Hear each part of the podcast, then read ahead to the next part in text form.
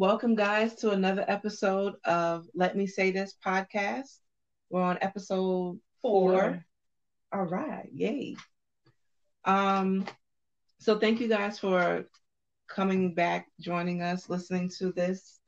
Uh, we appreciate you. Those for the first time, thank you for giving us a chance, and those who have listened, welcome back again. Um, I'm Stacy. Jay. Hills. Kim.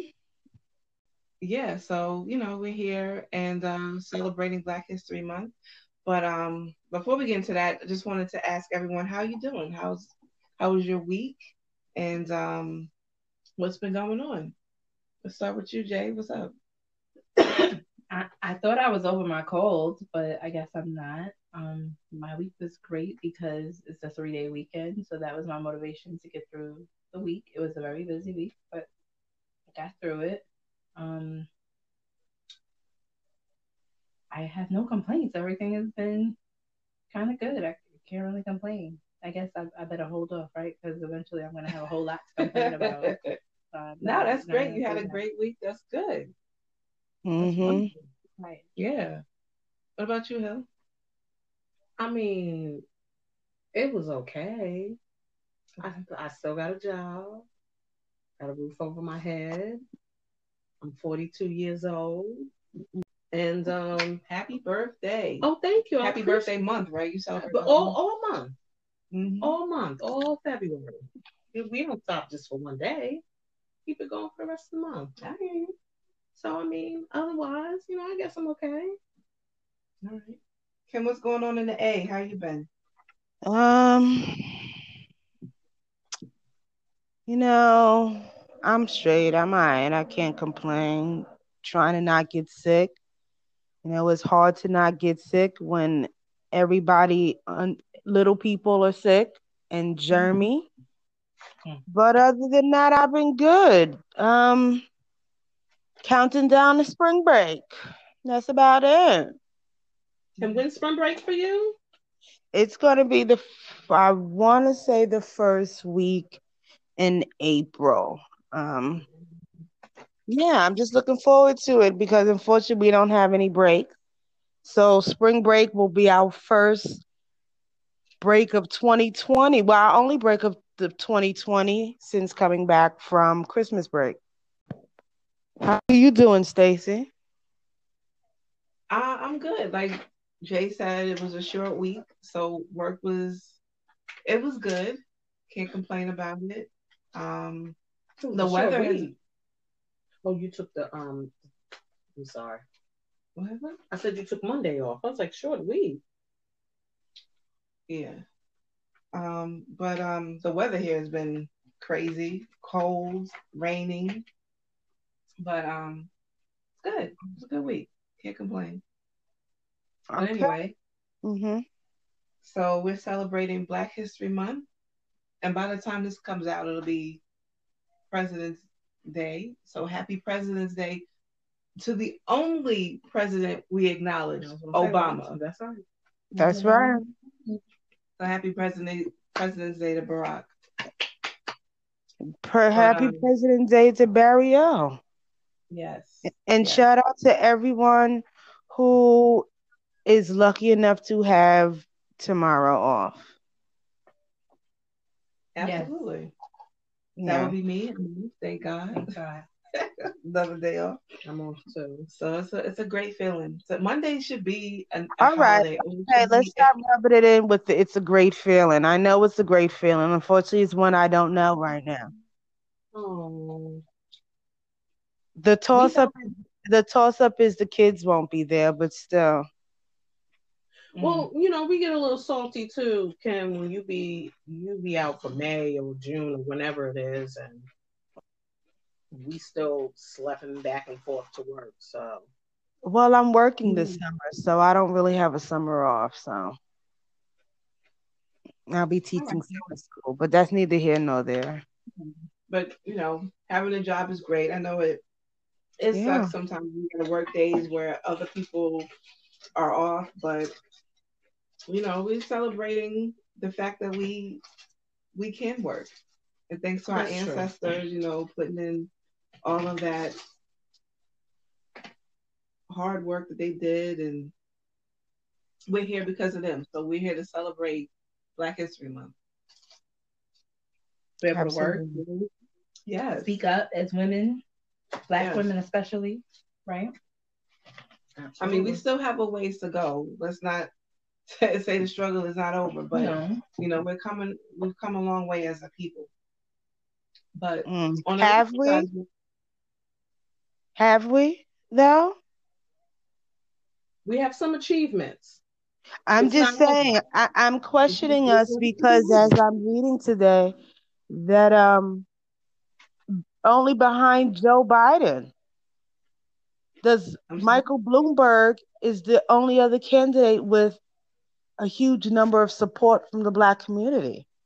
Joe Biden's at 27%, and Michael Bloomberg is at 22% support in the black community. I'm thoroughly confused, but we could talk about that.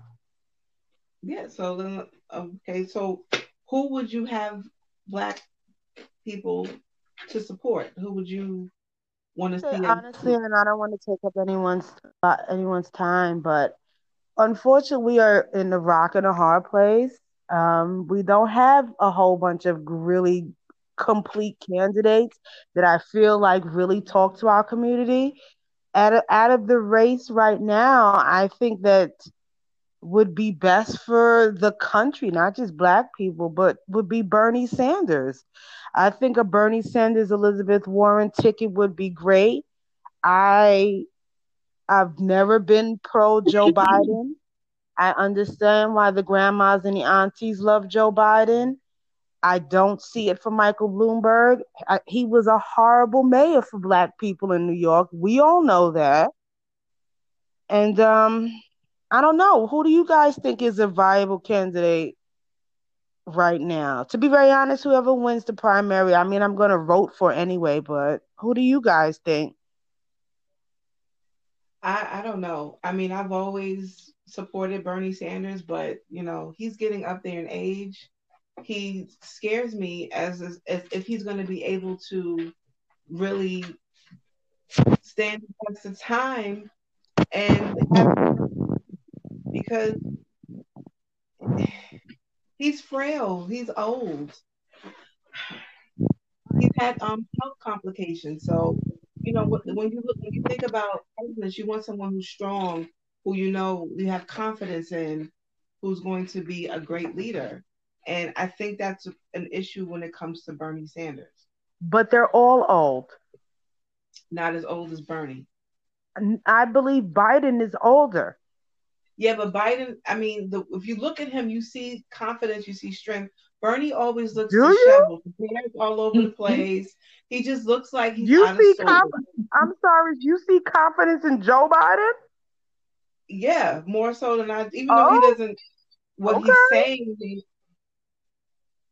his. I'm okay. No, I'm saying we all have our own opinions. Mhm. I mean, anyone else have an opinion on that? I don't. I don't know which way to go. There's still too many contenders in the race. I don't know. Well, that's an opinion. There's too many contenders in the race. Well, and that's the that's the issue with I think a lot of people trying to figure out who to support because even if you supported like um Cory Booker, he dropped out. You Mhm. co- you supported Kamala, she dropped out. Mhm. It's like so who who am I left to turn to? Right. So it it's it's scary. Like Kim said, it's scary. Of the evil, yeah. Yeah. So I don't know. I don't know how this is going to turn out. But the scary part for me is there's a huge chance that the person that's in office now can be elected again. Mm-hmm. Especially with this whole impeachment thing going the opposite way. Yeah. But that's not what we wanted to start. I don't even know how we got on the topic of, of them, but that was a good little rant. You don't have to be like a political pundit and a nerd like I am and listening to podcasts and stuff like that. But I do feel at this eight day and age where information is ready, so readily available, we should all really be abreast on what is happening as far as politics.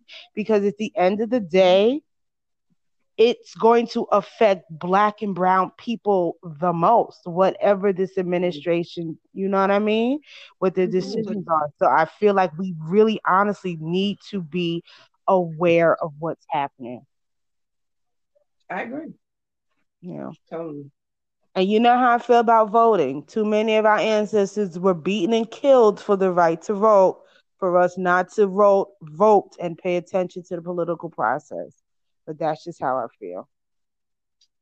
Uh, Listen, I, I I feel the same way, and um, I watched the Malcolm X documentary on on um, Netflix. Yeah, it was great, and I recommend everyone yeah. to go watch it. I, I, mean, I say it's great, but it, it it was really sad. Yeah, but it's it's definitely something that's eye opening.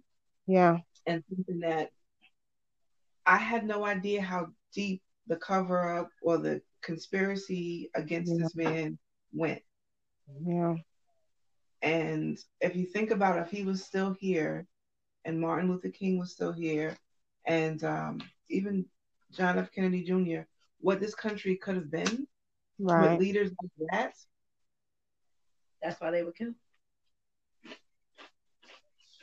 Yeah. Well, I wanted, yeah, uh, yeah, it was very, it was sad and it was disheartening. Um, I don't want to give too much away, just in case you know you may have not seen it. Um, but Stacy, how do you feel about? Hold on, we'll do a spoiler. A spoiler okay, you know, alert. I'm sorry. Uh huh. Spoiler alert for anyone who hasn't seen the documentary. Me. oh. Okay. So we'll try to talk about this in a way where we won't. I mean, it's not like I'm giving it away. Most of it is is known, yeah, information. Mm-hmm. But what? Okay, what were you thinking? Well, um, I didn't know a lot of it to be honest with you, but I don't want to give it away. But Stacy, is there like one thing that really surprised you and kind of yeah. blew your? I mean, it was a lot that blew my mind. Um, for me, the one thing that surprised me was, you know, I never in my mind imagined that the NYPD would be having like a really thorough investigation. But to see the really ass backwards, no effort they put into it was kind of mind boggling to me. Well, I mean, the uh, retired, I think he was a lieutenant captain, he had many hats he mm-hmm. said you know, it was something that it wasn't a surprise. I don't think it was a surprise. I mean, it almost felt like they he had it coming by what yeah. he put out there. They felt like you know, well, we talked about stuff. We talked about violence, and yeah. this is how you do it. But the most shocking thing for me mm-hmm. was the amount of informants that were in oh, yeah. when he died. There were yeah. nine NYPD informants undercover while he was doing that speech. And then his bodyguard was an FBI informant. Yeah. It was really crazy. It really, it really honestly and truly was crazy. Hill, did you watch it? That man had no chance yeah. of living. And he knew it. He knew it. Hill, did you watch it? I didn't watch all of it. Okay. I do need to um finish it up. It's just and it's not that I don't want to know. It's just when you start watching things and you see um see how things played out, mm-hmm. it just makes me angry. And mm-hmm. um I, I, I need time so I can process it, watch a little bit more, process some more of it again. I understand. Um, so I can get through it myself. I understand. That's how it was for me with um now they see us. Um, just to get off of it. Um, also, I just make another suggestion for another good documentary on Netflix. Not that they're paying any of us, but the Who Shot Bob Marley documentary was very good too. I didn't know much about it, so my eyes were kind of opened. Um, it was really good. And the Black Godfather. That one was good too. Yeah, so I would recommend for um, any of our audience members out there who haven't seen um, any of those documentaries, but especially the Malcolm X. Um, I definitely recommend, you know, you guys check it out because it was a lot of information that was not even, I'm not even going to say was hidden because it was known in a certain community. It's just something that they just didn't put out there, but a lot of it the nation knew. And that's the disturbing part to me. But Yeah. um, Yeah. but on Malcolm X, what I will say, speaking of Black History Month, watching that documentary, I still don't understand how Denzel didn't win Best Actor. Because, when you Listen, because when you listen to Malcolm speak and you see his movements, mannerisms, Mhm. Denzel embodied Malcolm Yeah. X in that movie. Okay. So we've had this conversation before, Stacey. And I'm always that's another situation where I'm angry. You he you're Mm. gonna tell me out of all of Denzel's works, he's gonna win for what was what did he finally win for? Training day. For training day. Right. Mm-hmm. And out of all his collections of work, he's gonna win for training day, a corrupt cop. Right. Yeah. And let's not mention the fact that our good sis uh, Angela Bassett, who should have won for what what's love got to do with it, but she was um, Betty Shabazz, and she wasn't even acknowledged either. Yeah, she did an amazing right. job. So did. And So- Spike Lee wasn't acknowledged; he wasn't nominated for that. But to piggyback on what Hill said, the first movie that Spike Lee was nominated for Oscar was for Black Klansman, yeah, yeah. Hmm. which is astonishing in and of itself. You know what I mean? Well, since we're on the topic of of, of black movies, and this is Black History Month, Oh yeah. let's go into a little lighter topics here. Um, yeah. So, what are some black movies, it could be TV shows, whatever, that have inspired you or that, you know, make you feel just proud of being a part of, you know, black history? Like classic movies or classic shows. Yes, anything growing up that you watched, or I mean, even it could be something now, but something, things that have stood out to you or are staples in your life that maybe Mhm. inspired you to want to be something or um, just had a great impact on you um, in your life. Okay, well set it off, Stacey. Mm. What's your list?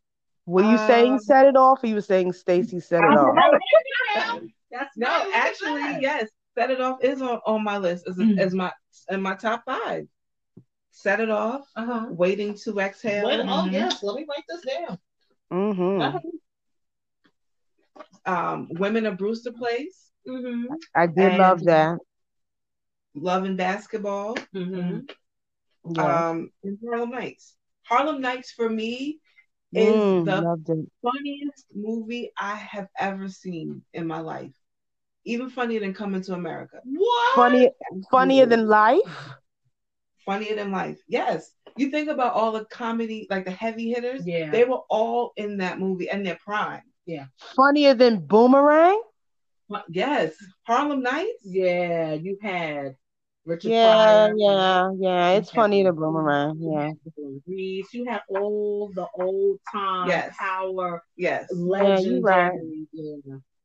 Yeah. I mean, that's all great. But the funniest scene for me is when Arsenio Hall was shooting at Eddie Murphy Yeah. after he found out someone killed his brother Tommy. Yeah. And the, Bar. Tommy ain't never been in no movie without his name being Tommy. well, it just fits Everything. Tommy. Everything Um. Yes. God Right. bless. God bless. That movie is the epitome of black comedy movie for me. Black Mhm. cinema. It, it it was it was one of the greatest movies I've, I've ever seen. Yeah. So yes, those are my my top five. Love it. top- five? I just did it off the top of my head, so I, I can't remember. Okay.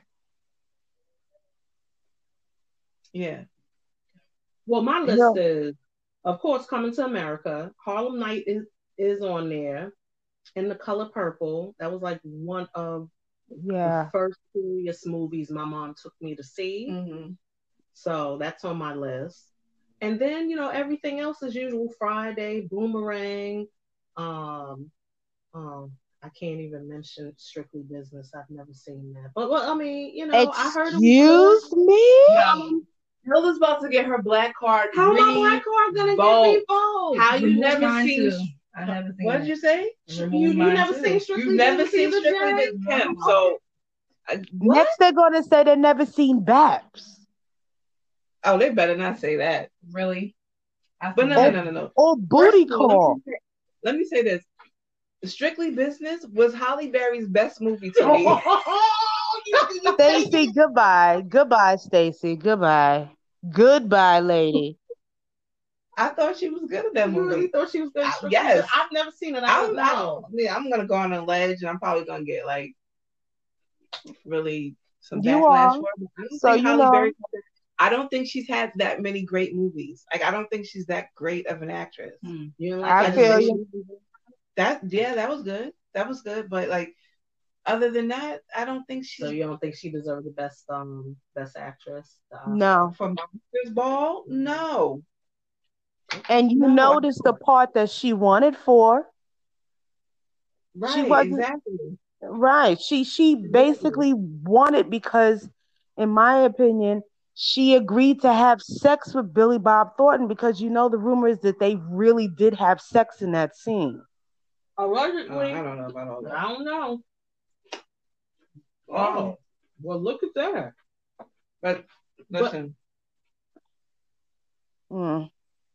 That's pretty funny about Halle Berry. I feel the same way about J Lo. I don't think um the all the the hype is warranted. But you're right. I I, I feel you on that one.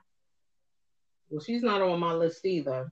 But what did Yeah. I say? I said Come to America, Harlem Nights, The Color Purple. I'm gonna say Friday because I love Friday. I love Love and Basketball and Love Jones and Love Jones. Yes. Mhm. Mm-hmm, mm-hmm, mm-hmm. I love it. I don't know, just spoke to me. I just I just love that little that push and pull of, of, of black love. It was everything for me.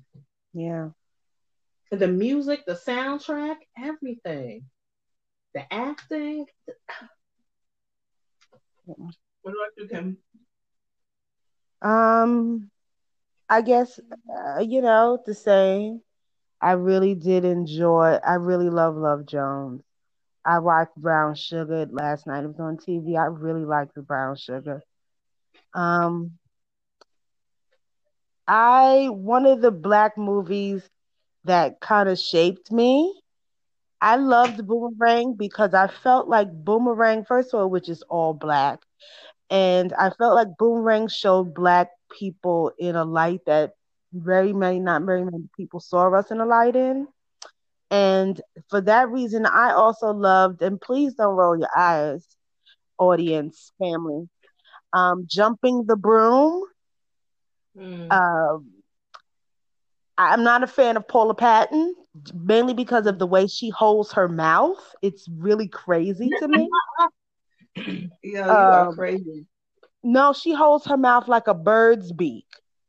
And she always has this look on her face like she's trying to look confused all the time, like everyone thinks it's appealing. But anyway, um, I just loved what, did you like, what did you like about the movie then? Because I the, love the bouginess about Jumping the Broom. Y'all know me.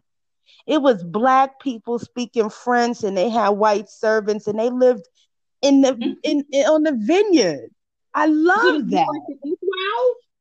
Huh? The who? The Inkwell, what Larenz say? And Jada Yes, love the Smith. English. Absolutely, the vineyard, Martha's Vineyard. Never heard I never that. seen it. Oh, Y'all never, well, you, you about to get your cover. y'all never I see. definitely- Wait a minute, you've never seen the Inkwell? No. It came out the same time as um. I've seen Roll Would it be Crooklyn? It came out around that time. What, Pam? I think did it Crooklyn? Didn't they all kind of come out around the same time? I love Crooklyn. That was a Crooklyn, good movie. that's a movie. Anytime I see it on, I watch it. Love I it. love Love Crooklyn. Crooklyn. Brooklyn was amazing. I love, Love. Crooklyn. Love Crooklyn.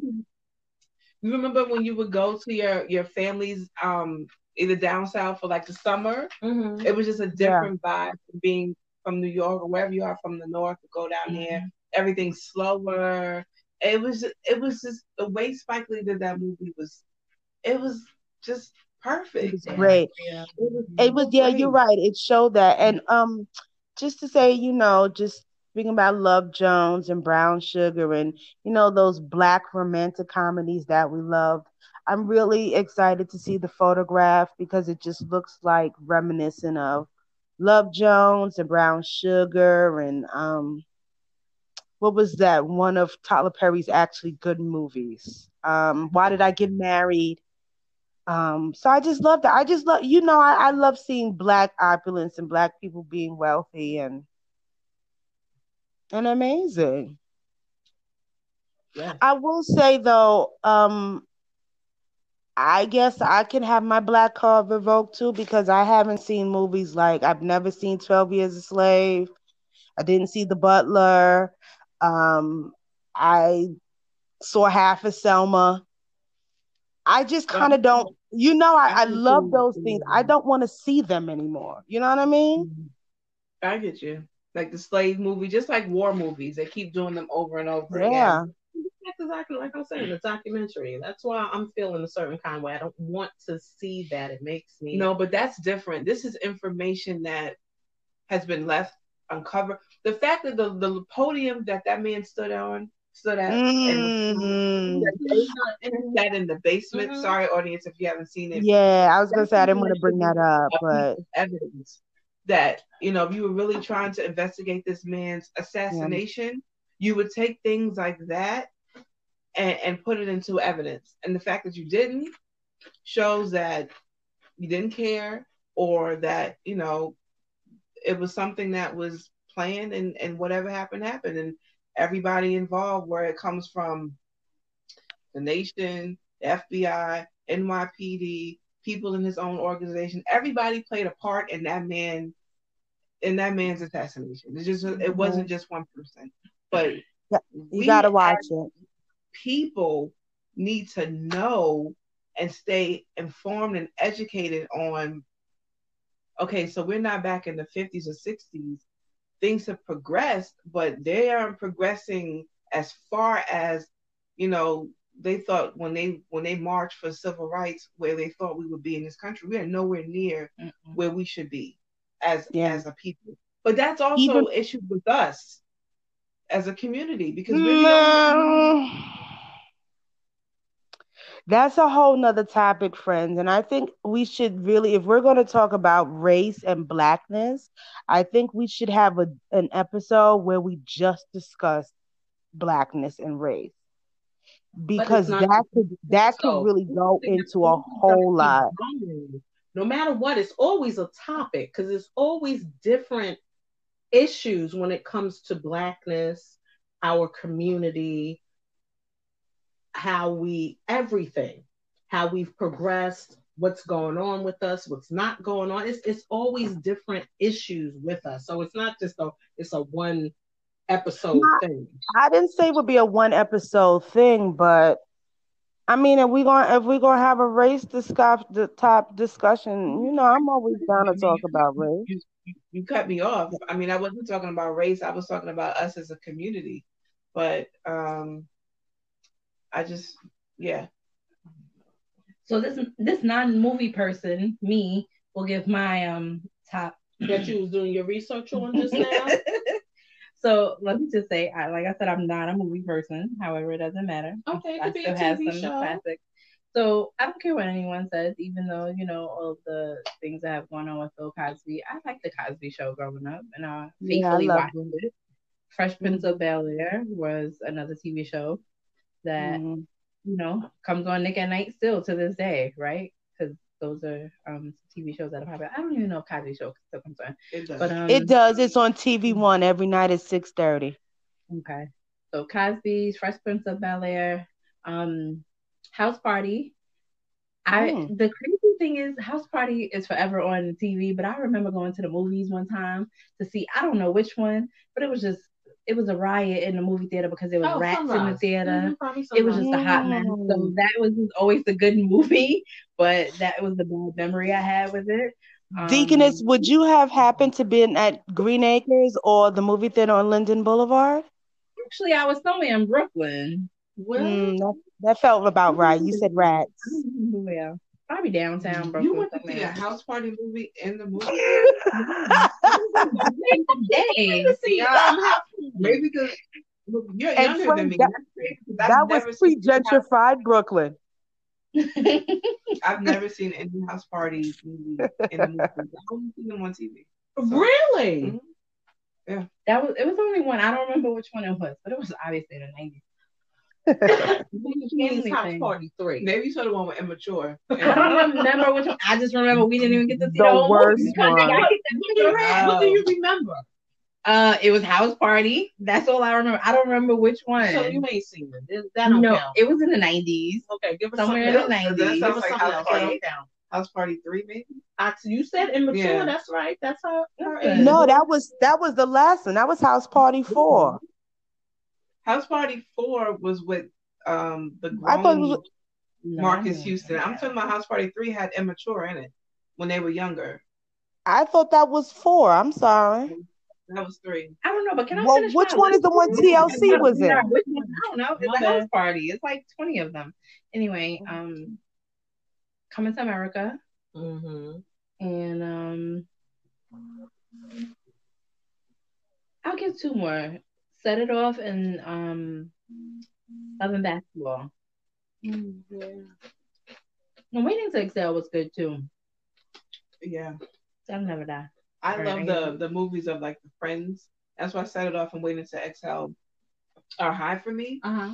because it was for African American women leading, you know, women, and it really wasn't involving men. So it was just them in the forefront, and they did an amazing job. Set it off was one of my favorite movies of like I think it was '96 when it came out, '95, and it was just women robbing banks, getting money. It was like I was so fascinated with that movie. I was, But it was sad at the end, right? Of Like, course, I don't want to go to die. And Queen Latifah lived her truth. On the job. And oh wait, and here we go. Stoney's the only one that lives. I'm like, really? So it's just Jada Pinkett that lives? Yeah. Because she's been through a lot. She lost her brother. she lost her brother. She had to um deal with Blair Underwood. Yeah, I was really That's rooting for right, them right. to, to live and move to another country and be happy, but it didn't work out like that. yeah. Well, that's why I asked you guys, would you like to go see the play? The No. Who play. The Set It Off play. It is starring, I don't know if it's just in Atlanta, but it's starring Da Brat as Cleo. I mean, um, Rudy, Keshia Knight Pulliam is what was Elise Neal's, not wasn't Elise Neal, Kimberly Elise character, TT. Um, Little Mo is Vivica's character, and I forget who they said is Stony. Somebody look this up. No, it was It's real. a, it's a Je'Caryous Jenkins Productions. He's also putting on the stage production of Baps. I sent that to you. Y'all some haters. You probably just sent it to us, and No, we probably just haters. brushed it Oh, right yeah. off. Yeah, I'm just sure. not gonna waste my time. Yeah, the next time I'm in Atlanta, um, yeah, Yes. sure. Yeah, next time we're in Atlanta, you take us to one of those plays and also take us to um Kandi Burruss's restaurant that just got shot up. Don't do that. And, No, it wasn't and you, It just And got you know- shot up. yes, on Valentine's Day. Well, for those who don't know, yes. They- so it was one one of the OLG restaurants that Kandi Burruss has Mhm. owned because she owns three. And um alleged gunman came in and was targeting one man, but ended up shooting two innocent bystanders in the in the process. Yeah. So three people were shot. No life threatening injuries, but to be you know, think about you in there eating some chicken and, and um greens, Some greens and, and some you just get cheese. shots fired off What? over So your you had a head. good on- time. yeah, that's insane. And they they said first of all, it's the new one that that was not too far, five minutes from where I used to live. I've yet to go. They said that the guy came in and saw his girlfriend with another guy, and that's why he shot allegedly, and that's why he shot. And the funny thing is, y'all, I passed by there today. It's open. They clean that mess up. They cleaned it up. They um, I see. Yeah. sanitized and everything. This is the same place that didn't have uh didn't have health code violations for a minute. Everybody got health code violations. She if gotta want to look it that. up. She gotta keep that money coming in for Todd. You know. Oh, and baby and that new baby baby Blaze. yeah, they got a new baby. Oh. So speak, we, we talked about Black Love and yeah, the photograph it does it looks like a good movie. I can't wait to go see it. And I think it was sold out this whole weekend. So that's I can't wait to see what the, the numbers um from the opening weekend for the movie. movie? The The photograph. photograph with I don't know um, something. And okay. So um, I'm surprised none of y'all mentioned Disney World or or school days or nothing like No. that. Why that wasn't in their list? Ooh. I, I, that's on my list. What you I just say- forgot. it's I on forgot. mine. All right, but Okay, it's on Kim's too. But there's a lot of movies. There's a list of black movies, and I'm sure people are like, "Well, what about this? I forgot about that." Mhm. But I'm just saying, the the top five for me. Ki- uh, Just Jay went through a whole list. He did movies and sitcoms. Mhm. So if we're gonna do Mhm. sitcoms. Yes, I can go through. Cosby Show would absolutely be number one Yeah. for me. And Different World. Mhm. Um, Living you know, single. Living, Living single, Single. is huge in my life. I, Yeah. Oh my god. I always What about wanted to have Family Matters? Family Matters. Mhm. Friday night. Even the um the little daughter that they threw Oh away. my gosh, what was She's her name again? Judy. Judy. Little Judy. One Judy, Judy, they- and next thing you know- They sent Judy to bed. They sent her to go to bed and she never came back down again. Next time she came back down, she was she was in a uh, like a movie. she was in a movie. She was in a movie. right? right, right. But um, That's yeah, pretty so funny. Speaking of black love, Yes. it's Valentine's Day weekend, y'all. So So don't try to Hey. act. We're not talking about black. I mean, No, that's not Black Love. list. I don't. I don't see that next on the outline. Black Love Day. What? Supposed to be every day, not just Valentine's Day. It's a commercialized holiday. Okay, well, I guess we're not gonna start with the one um For the person, person who's who's in, in a How was your relationship. Valentine's Day? Day? I'm taking her Valentine comments with a grain of salt with her involved ass. Let's see what she has to say. It was another day. We got up, we went to work, we came home, and we spent quality time together. we watched some videos, some mu- some lovers music videos, you know, like K-Ci and JoJo and all of that. That is so sweet. Um, but yeah, I cooked. We didn't even eat. Like it was just like it was a work day. You cooked. So it was a day. Nothing special. I mean, he brought me a coat, which you know I wore over here today. Oh, but- look at that! I was gonna say. I mean, it's not about that's a nice um Where'd you get material things though. It's it's it's it's about love, right? Even even you know it's a love holiday. I mean, I text my mom and she texts me. You know, the I love you. It wasn't even a Valentine thing because we don't say I love you often. So it was just more like I text her the you know nice um bitmoji I love her and she texts me she loves me. So I guess it's just all about spreading love, but it's more of a commercialized holiday because I feel like it should be an everyday thing where you know we're telling each other how much we love each other because the next day is not promised. But we it was it was simple but good. Oh, that's so nice. That sounds That nice. sounds wonderful. That sounds so- Nothing special. What about you, Kim? What'd you do for Valentine's Day? Well, I got a surprise delivery, a beautiful delivery of flowers to my classroom. That was very nice. Oh. Um, I had a Wait, wait, wait, wait. You're not gonna say from who? She said in her classroom. Oh, No, she didn't said say she who. didn't say from who. Oh, But from she should have found out there was a card, right? I mean, I know who it was from. So you're not You gonna don't go wanna share? well, who's it from? Um, that person knows who they are. That's Well, what's up. Good looking. I, I, you know what's up. Um, Are you interested in them? Yeah, was this a surprise? it was a surprise to get the flowers. Yes, Okay, it was so that was the actually a surprise because we're. Uh, We don't understand that. What? You gotta It- it- share. And audience, we we all have our ears. We want to know.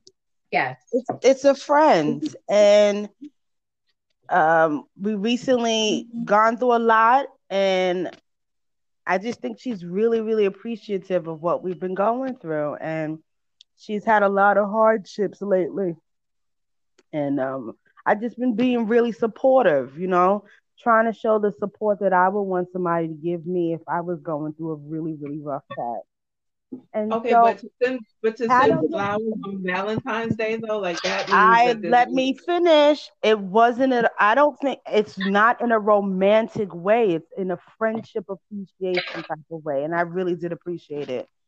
Um there's What nothing- was- wait minute, wait minute, wait. What kind of flowers were they? a bouquet of flowers.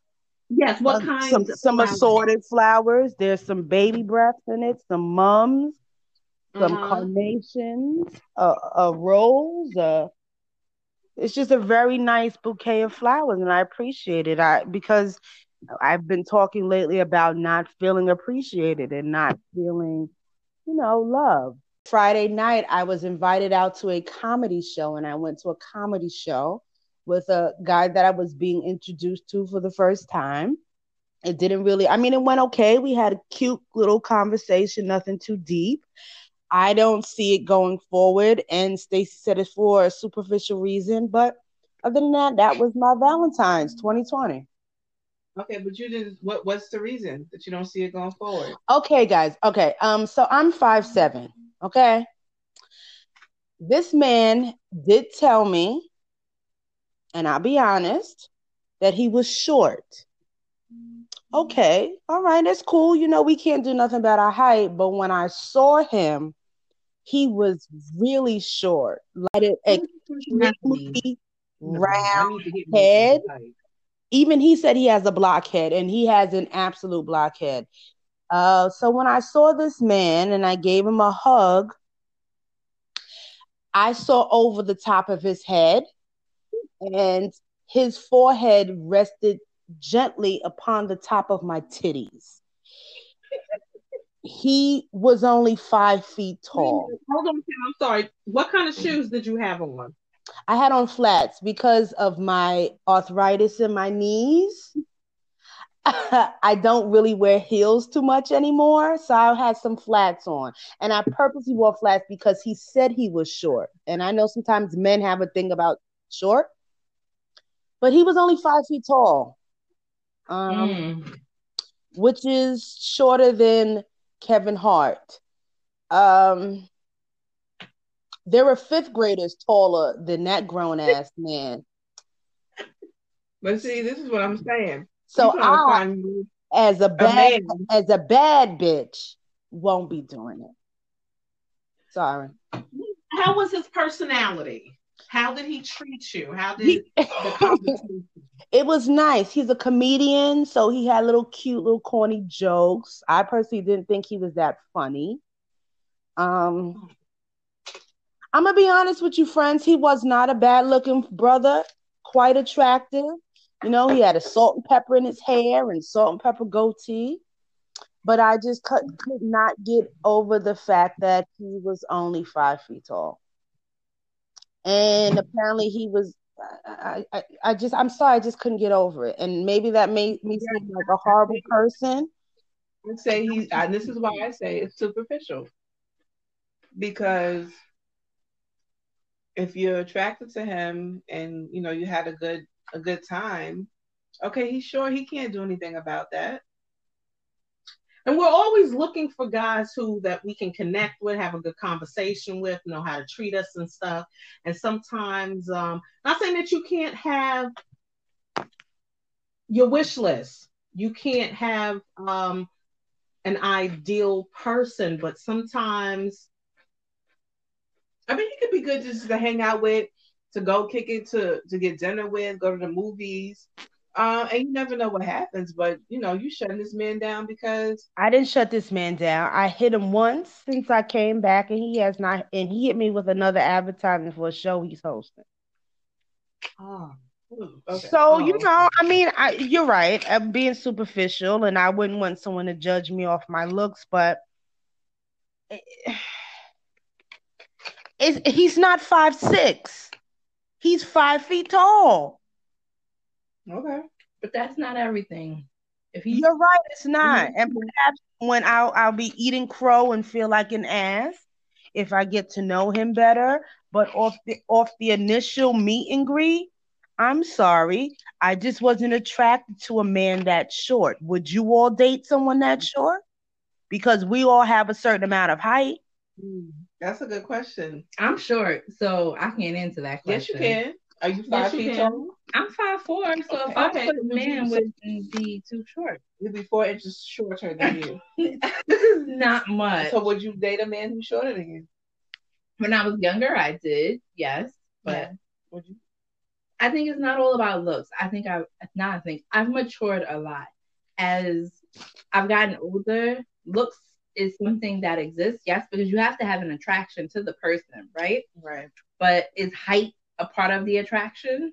Because Yeah. that's different. Some because the physical features can, I mean, as far as like the the eyes and the nose, you know, those features can be really nice and complimenting on a person that grab their attention versus the height. And then there's the personality that comes with that person that, you know, you don't just like, you know, you can't help who you fall in love with. You can fall in love with someone who's shorter than you because that personality overwhelms that height. Stacey, saying. you a long-legged girl.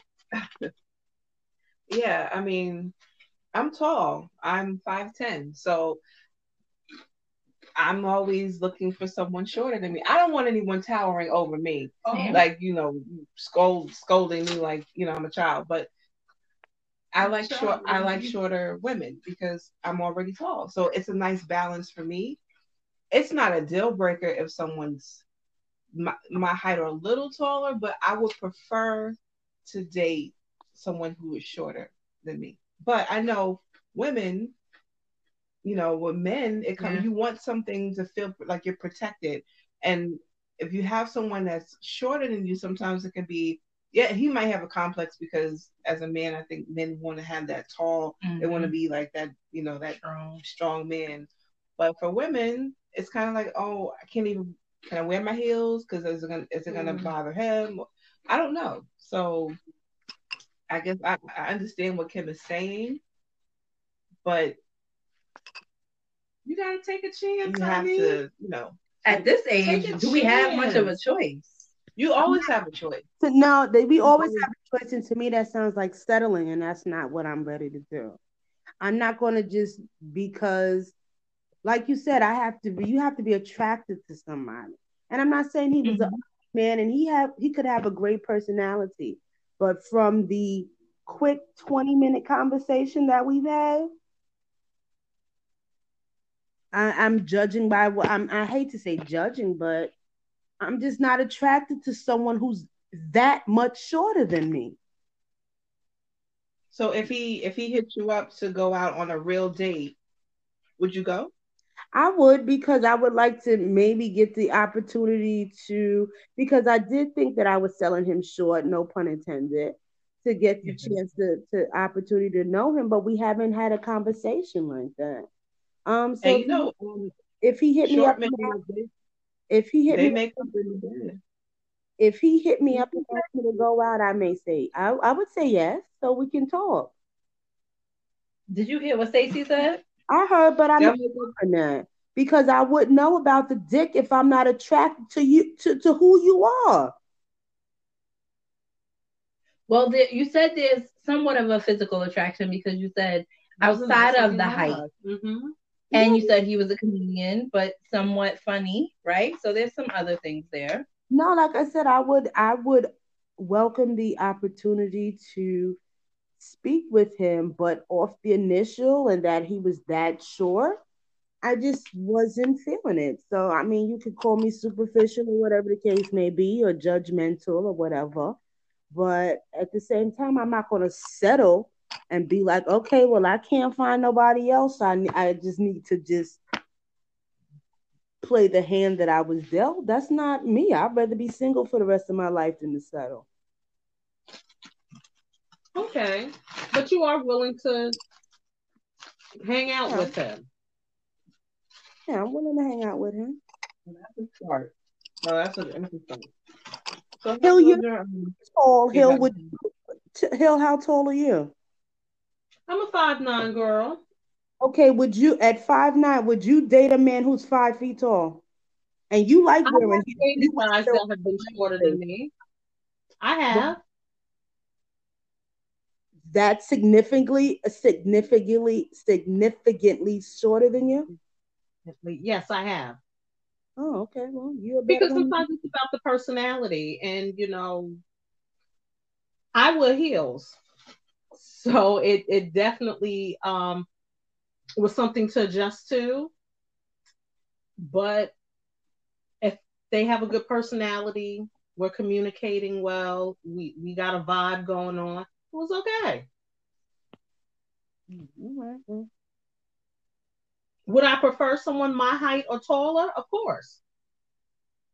But well. sometimes you just can't throw someone away just because. You just never know. All right. Well, I guess you all are better women than me then. No, but you're not giving up. So I commend you. Because you said if he contacted you, you would go out with him again. So you're not fully giving up. And also keep in mind I'm single today, so obviously it didn't work out somehow. So, And because you're single, you know, you're able to play the field. So Mhm. in the meantime, you might meet someone else who is taller that you're more attracted to, but it's good to keep the options open. And he could be someone that, that's cool and y'all just go kick it on a Friday or whatever, or hang out, go out for lunch or what you never know. Or a Mhm. friendship. It might be ultimately your best friend at the end of the day. You never know. So all right. So that's how your night ended, y'all. Just um you said you went to a, a, a comedy show, right? Okay. Yeah. That's cool though. It's a cool Uh-huh. little first meeting. Mm-hmm. Not that you know, not a lot of pressure and stuff like Yeah. that. Well, I mean, he hosted. He's a host, so he hosted the show. So it was nice. Like I said, it was black owned, which was nice. A young sister owns this place. So one thing Atlanta loves more than anything in this world is crab legs, and it was it's a crab spot. So it was cool. I had a nice time. So Hill, how about you? How was your uh, your Valentine's Day? I spent Valentine's Day with my first love, which is music. Mm. I went to a show out in the city and um saw a couple of good acts.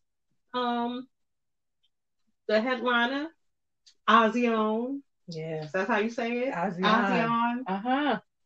I love her.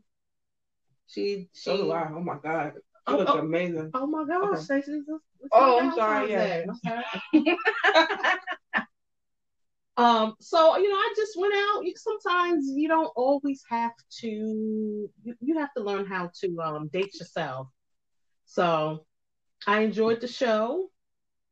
Had me some um, mango mango mojitos. Mm.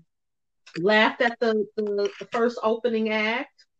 Um, the second act she was really good. Um, can't remember her name, but I think I'm gonna um check her out if I can ever remember. And um, you know, just enjoyed the show, enjoyed the music, enjoyed the band. I'm the uh the keyboard player, you know. And that's that. Yeah, I was at the same show. Um, it was dope. Got to see one of my favorite artists, Azion, perform. It's my second time seeing her, but Third. no, second time. Mm-mm. Oh yes, Sure, she was. I don't know why I keep forgetting that. So third time. Mm-hmm. Yes. Um, and um, yeah, it was great. I'm always a punk though. Every time she calls somebody up on the stage, I never raise my hand. But one of these days, I'm gonna I'm gonna get the courage up and and just go for it. That But take a chance, honey.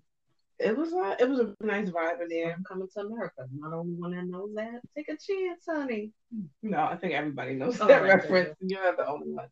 But my Valentine's was cool. It was Galentine's. Like I got to spend it with my sis Hill. Oh yay. So it was it was cool. But um, since we're, we're on the topic of Valentine's Day, how do you guys feel about gifts? Like, do you think you automatically should get a gift for Valentine's Day if you're if you're in a relationship? Why do you think? Why do you think Absolutely. that? Yes, Why? because we're in a relationship. Okay. Now, if we're Right. dating, that's a different thing. But if we're married, we're in a relationship. Mm-hmm. Yeah, there should be. And now I'm not going to sit up here and say you need to buy me a five carat ring, but you need to sh- show some type of recognition of the day. It doesn't have to be a hundred thousand dollars. Damn, doesn't even have to be fifty dollars. Show some recognition, and in turn, I will too. It's, it's on me also. I was gonna ask you, give your your your man or your girl. I mean, it's been some time. Let me let me remember. Yes, I guess I do. I expect something. I'm going to in turn give a gift also. What's a good gift that you that that you give a man for Valentine's Day? Like, because you know they don't want candy, they don't want a card. What you gotta know give your boo. You gotta know them. But what do you think a good gift a man would appreciate? Grown men like cologne. Okay. Cologne. I've given uh, the gift of that's right, Kim. Especially if it's a certain brand, I'll get a gift set or get Mhm. a couple of bottles or something like that. Um, a nice bottle of Mhm. alcohol, depending on what they like. Basketball tickets, Mhm. sports tickets, something like that. What about a new sex move in the bedroom? Oh, Right, Jay. That's, that's a gift. Like if he's that's the always gift that hinted keeps at something, giving. Or a piece of lingerie Right, they've seen they before. always That's a want gift for booty. a man. That's a gift. I mean, I, For a man, I yes. but I that could have just been the only gift. I've done that in conjunction to the actual gift. What all this time? or, All or the time you being I could've- materialistic, you could have just kept it simple. right. No, I mean, I'm just saying. I think that would be something that's on the top of their list. Yeah. Um, speaking for myself, I know it's on the top of my list. Well, What's on your top of your list. list that you mentioned? Some freaky ass sex Okay. on Valentine's That's what you Day. want. Yes. And is that what you're gonna give too? Uh, I mean, look, okay. I think there's a a freaker and a freaky. Hmm. I'm a freaker. I prefer to be the one doing the freaky things to someone. Like what? I'm not gonna go into detail. Oh, why not? No, I mean, just I mean, if there's something that um my significant other wants me to do or Mhm. wants to do, I'm gonna do it. I'm gonna try it. But I'm not the one like on the That's gonna- receiving end. I'm not that freaky. Like my freak number is not that high. Your Oh. turn on is giving Yes, versus receiving. versus receiving. Yeah. Well, I guess I'm the opposite because um my freak meter is very high and I'll suggest the freaky things, but I'm not really like a self-starter. I mean, that's not true. The older I've gotten, the more secure I've gotten with myself in sex. But um I'll suggest things, but I'm not going to break out the whips and chains. So would you want to? Is that on you? Oh, absolutely. Absolutely. So what's Um, your what's your what's, I- I- what's your what's your freak number from one to ten? my level of freakiness and it's uh, the older I've gotten, the weirder and more uh, disturbing it's gotten. I will say I'm probably at about an eight, eight and a half. You want to know what? I want to know what is she talking about? What do you mean, um, freaky and disturbing? Like, like what? Are you willing to give details on that, Kim? Uh, on what your Yeah, I will. Um, the older I've gotten, the more my interest in BDSM has gotten. Um, when I was young, I used to think bondage and blindfolds and spanking and choking and stuff like that was like a turn off for Right. me. Now I just think it's so amazing. I think it's sexy. And as I get more into more into kink and especially tantra and involving black and brown people, I- see other things and I'm like, oh, okay, well, this level of BDSM I like. This is this is extreme. I would have never okay? thought So it. would you consider yourself Um, to be more the dominant or the submissive? I'm probably honestly um more of the submissive. So you're the freaker. You're not the freaky. See, I'm I'm really I'm freaky and I would suggest the freaking, but I like I, I like the submissive role. I like the submissive role. I like to be told what to do, but in those in, there are instances where I like to tell you what to do, but I like being told what to do. Okay. Oh. So she's at an eight. I'm gonna tell you mine. In the, in the lesbian world, you call that a pillow princess. In the what world? In the lesbian world, you call that a pillow princess. Oh, so Kim, you you are the pillow princess. Yeah, she don't do nothing. I like, I like, I like, I'm just. AKA, that means she just lays there. But I Yeah, thought, I thought that was in the heterosexual world. Yeah, it is too. too, but it's, I don't know if there's a term for it. It's just, you know, you just, it's lazy, if you want to call it that in the hetero world. It's not really. No, it's not. I don't think it's lazy. I think it's more submission. If you're just laying there, that's Mhm. not submissive. Oh, okay, well, okay, let me say this. All right, you know what? Pillow princess was not the right term. You're right, because there are pillow princesses who don't participate in in all types of spec- sexuality spectrum relationships. I just like being told what to do. If you want it a certain way, let me know and I'll do it. I have no problem with that. That's a that's so you're freaky. Okay, so at an eight. So what? So okay. So my question is, what is it that you won't do since you're not at a ten? If you're freaky number, Anything, uh, anything involving blood, pee, Mhm. or spit Yeah. because as I'm watching more things, I've seen and I'm reading a lot of stuff. A lot of people like really into spit. Yeah, that's what. me- Not into Yeah, they it. like that spitting in people's mouths. Like I, that is a turn off Yeah. completely. If you even try to form your mouth to me to do something like that, you get punched right in the throat. Damn. Right. That's gonna be Like exchanged. a Oh, double so- chop or something because Mhm. that is not going down Yeah. here. So much bodily fluids. But to each his own, right? yeah. All right, so Yeah, teachers. Are, I'm at, I told you my number. I'm at No. a, I'm a I'm five. How the hell are you a five? So what Maybe is a it that you won't do? And, and do a it lot of gotta it gotta be more than what Kim said. A lot. I won't do a lot. penis. shut shut up, Kim. We're not. We're, we're done with you now. We're we're on Stacy. She has to. And first of all. I have done penis most of my life. Let's get that straight. Uh, So, I'm what- not willing to do Okay. anything backdoor. Put nothing in my butt. high five for that one. nothing is going in the You booty. that weird back there. Maybe when I'm like 20 years older from now, I'll be okay with that. But right I'm now, not. But the crazy part is, I don't know. I don't know. I like the prospect of the back. The crazy she like is- wait wait. Kim said she likes the prospect of the back door. okay, okay, that's Kim. You asking me? Yes, so I'm I'm just going on with the conversation. I don't mind doing it Okay. at all because I like to do it. You like- but I don't want to receive anything in my butt. And the, the funny thing is, you know what I really like? What porn I like? Uh-huh. Gay, gay porn. I like to see men get their backs Yes. blown out. really? I do. Absolutely. Yes. It's sexy. So okay, um, Jay, going Not that you asked, right? we were No, on you. no, You were coming up next anyway, so it don't matter. So you No. like you prefer lesbian sex? Okay. I mean, I guess so because it, it's something that usually you see is where you know the other person is going down. But you were talking about freaker and freaky. I think I'm the freaker at times, and, but I like to be the freaky. Okay. I mean, it's a turn on either way. You you can just touch me, and I might just be turned on in a certain type of way. You ain't even got it ain't got to you know it ain't got to be the intercourse. But yeah, I'm. I think I like both, but most times I feel like I'm the the freaker, and that's all right with me because then I become the freaky in the midst. So.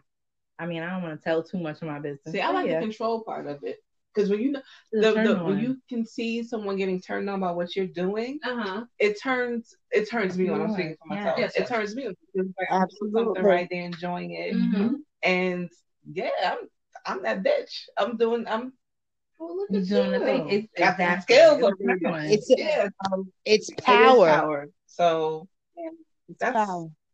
The goal is for everyone to be turned on, right? So obviously it's turning on everyone right. Yeah. in that case. so what's your number? What's your freak number? My freak number, I won't sound too cocky, but I, I can go for like a, a nine and a half. Damn, just sit up. You can't go for that because you ain't giving no butt I said a nine and a half. That's not a nine and a half. No. Booty would be at like a seven. Booty would be What? yes. Because of oh. that. Yeah. When you go to a ten, it's like double penetration. Like when you Hey. Like double penetration. Hey. I'm with that Giving too. it to you when he has a you know a little dildo in the butt. That's double penetration. Oh, yes. So I guess I'm a seven according to Stacy. But I bet if you was my Yes. man, he wouldn't say that. Yes. All of that That's sounded what my man has to say. perfect. So now I'm gonna go home and ask him. About double penetration. Oh no, you said you said a nine and a half. She's judging So me. what is- what's the- What's wrong with the nine and a half? That's the only thing I'm gonna do. Other than that, I'm like, Everything else is gay. Okay. Yeah, I hope your Does he know I that? hope your man is listening to this because she said everything else is gay. Everything else is game. I make him listen to them each time. So yes, he we we, we listen to together. So I'm like, is that not true? What I just said? He gonna pause You it right there co-signing? and be like, "All right, let's go."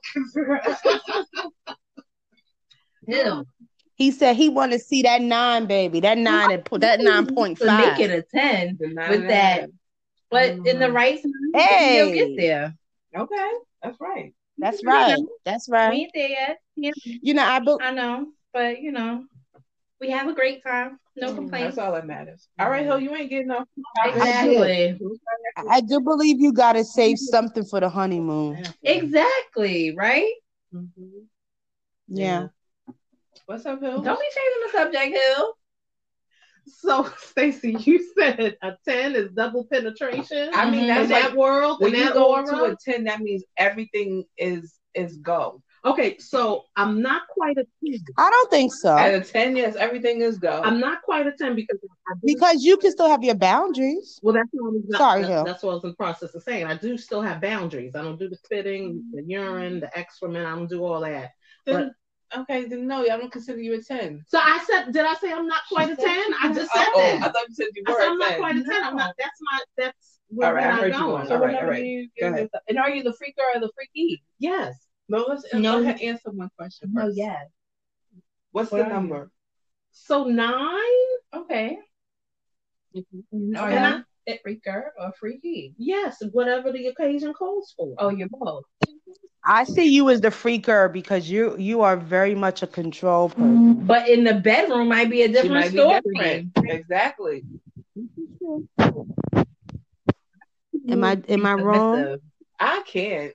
You can't. Nah. Listen, I don't but see we're that. friends and we're on a different level, That's right? true. Then you you know it, That's it, true. it, it makes a difference. Bedroom Hill is totally different. I can from, see um, that. Yeah, okay. All I can see her being different, and she's obviously telling us it's different.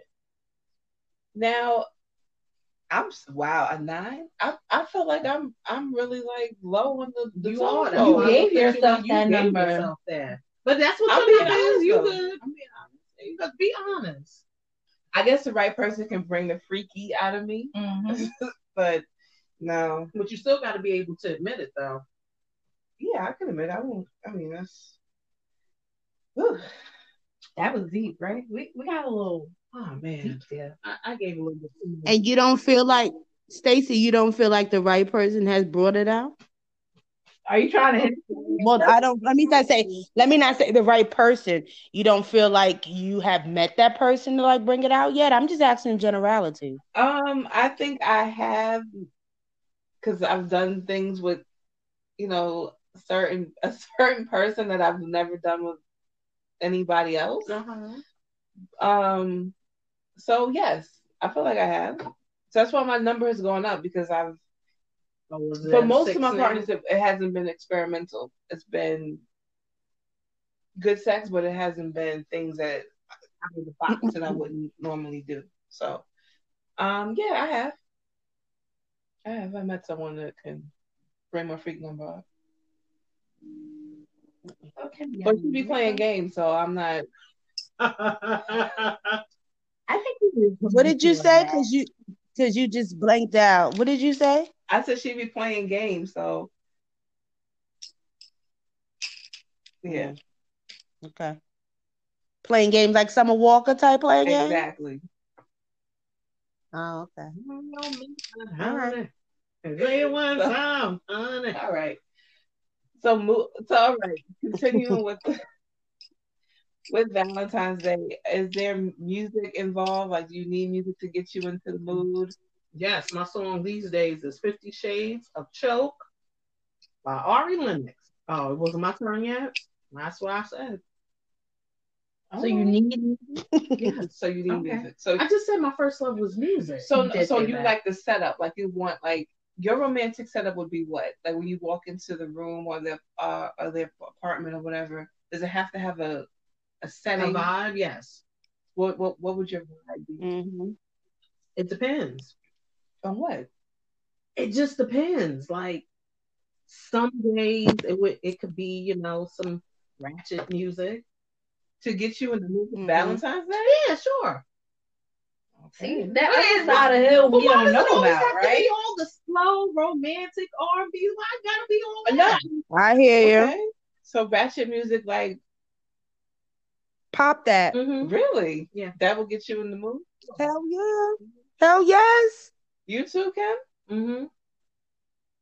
Pop that. Put a poll in um anything old Rihanna's very sexy. Birthday cake. Pour it up. Yes. I don't I don't need to hear Raheem DeVaughn who bop me to death to, to get, you know, in the mood. That's right. Pour it up, Kim. That's what I'm talking about. Do a little bit of That's what I'm saying.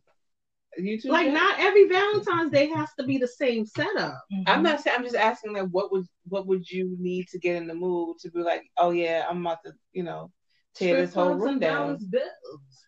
Water, air, Okay, so you need Wine. variety. Yes. So it all depends on your mood. So how would he know that? So I guess he would just have to. the look. You just have to know me.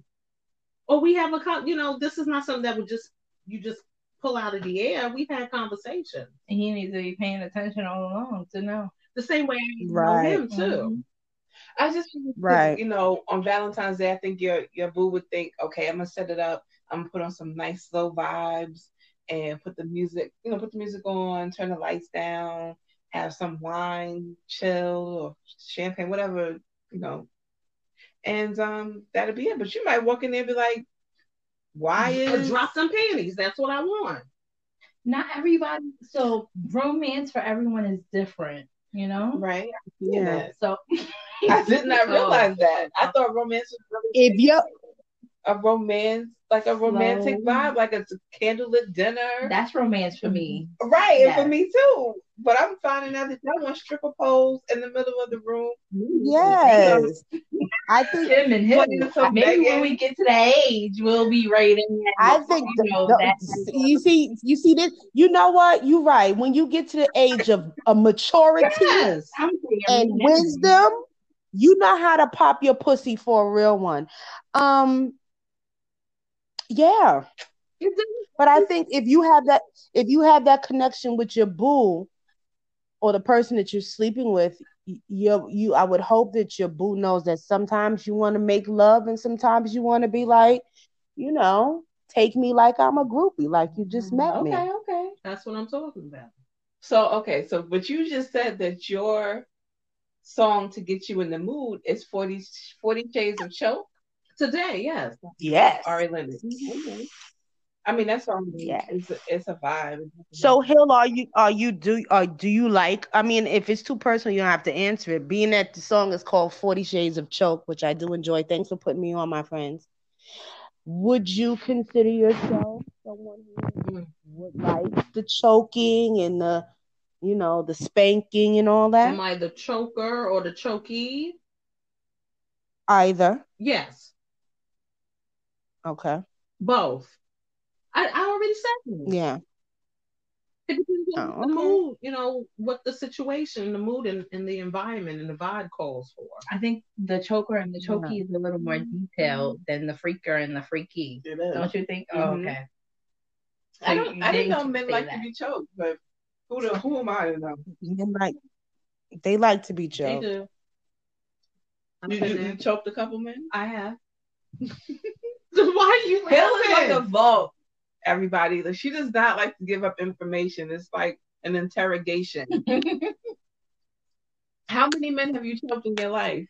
Oh that you can recall. Hilarious. that I can recall. Yes. One, two. Let them know, sis. 22. Yes, yes. How many men? Just give us a, a, a range. You have to be like a. A She range. don't need to give all her business now. Okay, uh, let's let's You know, she's on the spotlight. We got the spotlight Mhm. on Hill today. okay. So um, let's do a range. One to ten. That sounds about good to me. Okay. That One to ten. Yeah. That's a, a huge range. And did they ask to be choked, or did you just know that you wanted to choke the shit out of one of them? Um, I've been in both situations. They've Mhm. asked, and sometimes it just leads to that. And if they don't stop me, it's you know we just continue. Enjoyable. Yeah. All right. Okay. Well, yeah, your freak number is up there, and I take it back. Mhm. Oh. She probably passed me. Yeah. Maybe. I think she might be Jay. I got a lot of Some people hide it. They, a lot of people just hide it better. No. This is this is a very open conversation. Close the vault. Yeah. Very good. Keep it open. All right, so we're talking about the music vibe. Yeah. And by the way, we're gonna put these um Valentine's Day songs on our Let Me Say This Vibes playlist that you guys can follow on Spotify as well if you haven't. Um so Jay, what would be a song that would get you in the romantical mood? Um something I, I look forward to. I like K-Ci and JoJo. That's a good But as far as sexual, oh, Oh my gosh. I mean, just play it all. Like that Oh lovey dovey. I'm I'm very lovable, so I like that lovey dovey stuff. Like um Jagged Edge, Let's Get Married, um K-Ci and JoJo All My Life. yes. Um I just like that That's all that that lovable stuff. That's a turn on for me because it's an expression of feeling. So I like that. I'm with Jay. That's what that's what my definition of like getting in the mood and setting the mood. I want some nice um R and B playing because it just it makes you feel all warm and like you just want to be loved and hugged up on and, and kissed and stuff like that. Yes. Yeah. It doesn't have to be that let me freak you like that is a song, right? Yeah. Like, it don't have to be that music exactly, but you know, just something that, like Stacey said, you want to feel the the love and the touching and the kissing and the hugging and Okay, just well, we didn't say we didn't want that. We're just saying it's a different mood for every different occasion. yeah, because y'all like this bondage stuff. So please Oh, tell us what what is it? What is it that gets y'all there? I just She said just that. Rihanna. Rihanna it. can get you to the bondage Uh-huh. mode real quick. Yeah. But um mine, of course, I mean I know I talk about ASEAN a lot, but Oh, here we go. Let me She guess. has a song called Drip, which is very sexy. It's very and gets you in the mood to just, you know, do some nasty things with your boo. And it sets a mood. Um but um that will be one of my go-to songs. Okay. I like um I like songs that I can dance to. I've been trying to be more sensual and like feel sexy about myself. So I've been going to like floor dancing classes and twerk classes and stuff like that. So I like something that I could, you know, maybe perform a little something sexy for my significant other or for myself. So I'd like something like playing games, some Summer Walker, or even Dance for You by Beyonce is a standard. Um, something like song. that. Yeah. Cater to You, I think you could freak that. You know? Mhm. Yeah, that's a good freak song. Okay. Just my, my college days, I was thinking about that song. Mm-hmm. And like um the deaconess said, the first lady said, some jagged edge. You know, you could go buck wild with some jagged edge. But um, And you know, think something to just make me feel sensual and sexy. Because I think if you feel really turned on by yourself, you will in turn really turn on your partner. That's true. That's a good point. So, speaking of like sexy moves and twerking and dancing, I think maybe whatever song the stripper that fell from that pole that um cracked her ribs or broke her ribs and fractured her jaw. I don't know what song was playing. I don't know what was going on. But did you see that video? Please, please show um please show Jay. It was it, it's in our um our Instagram. Show it's really disturbing. We're gonna show her right now. But Okay. my thoughts when I first saw it, and then she continued like a G, kept twerking after she fell. I I thought she really, I thought she died at 1st Mhm. and then she you know she started you know You thought she died. She, as soon as she fit, she, She got up and she stopped started moving and moving. But the The first one, I thought something was wrong with her because she was stunned. She fell Yeah. and she from as high as the second girl. That first girl fell and she just sat there. oh, she fell. I didn't realize she fell. The I just saw first her one sitting fell. there. So I Kim, you wonder- saw Yeah, I wonder what club that was because um I know in Atlanta I've been to a couple and they have those extra two tall. That was like a two story pole. She fell out. Yeah. She fell off the pole like she fell out of a two story building.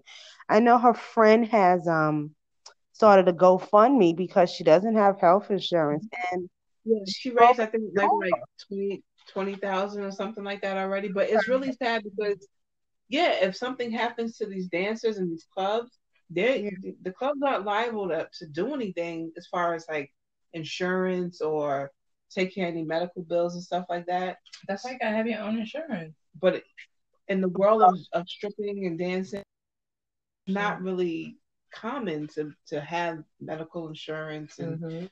things like that because you are out here trying to make money to pay yeah, doing it you know, just every day. So, I wonder if that's why when she fell, she immediately popped up and started twerking again because she's like, sis, my tuition is due. You know what I mean? My rent is due, and one monkey don't stop the show. Because me, I'd have just laid there and waited for um the ambulance so I could get FMLA. But she got up and started twerking again. So But let's be honest, most of the strippers are on something. You know, they're either drinking or taking something to get themselves through these performances and things. So I feel like maybe she didn't really feel it because maybe she was under the influence of something. or maybe she was stunned. Did any did anyone know? Does anyone know what city that club was in? I don't she know. That down, that I don't know. But I I felt when I saw it, I couldn't believe that she just kept she kept dancing and nobody came over to, to check to see. Right. They really don't care much Mhm. about these girls Yeah. besides making money for them. Like she really hurt herself. It, and it's the sound was sickening when she hit the floor, like you. Yeah. Just, just heard people Mm. groan. It was it was sad. It's a sad state. Um, it was almost as sad. Did you see that video of um that boxer snatching up his baby mama at the at Super Bowl and no one did anything? No. Mm-mm. Mm-mm. Yeah, he snatched her up in public by her neck and um, marched her out of the auditorium. But no, it was really sad. I, I hope that girl is going to be okay. I really do. She's a pretty girl. She looked really young. I saw her doing like a press conference. She was talking through um Hawaii jaw, but it was kind of crazy. Jay, did you watch it? no. You just watched Oh, oh, just the, watch the the video. stripper video, yes, but then you were just talking about the boxer. Yeah, what boxer, Kim? I don't know what boxer you're talking about. Um, I think the girl's name is Ari, and I think the boxer's name is Gervonta something. And it was a video of him yoking his baby mama up by the neck, and it was so crazy because it was in public and nobody came to help this girl. Allegedly, because we don't know. I don't know who, who that is, but I, I know I haven't I haven't seen that video. It was kind of that that would be very disturbing if that happened and nobody helped her. Yeah. But I just You said know- that because it parallels what you said that no one helped this girl when she fell off that pole. No, but the crazy part is when things like that happen in public, a lot of people either you feel, you know, you're scared or you don't want to get involved. But to see something like that happen to someone, get joked up in, in public, what what would you really do? Would you jump in to help that person? I don't, because I, don't know if I would. Gotta be in that situation to kind of know. I mean, Kim, if you saw that, would you jump in and help that person? I would, yeah, but I mean, a lot of people doing it for clout. You know, it's like, I mean, you remember that video not too long ago where that guy was trying to abduct that girl off the train and no one tried to stop it. They were just recording it to post it online and um I don't know. I, I think I would I would be stunned, but I would be like, somebody come and help. I would try to intervene because this man just yoked this woman up in public and no one did anything.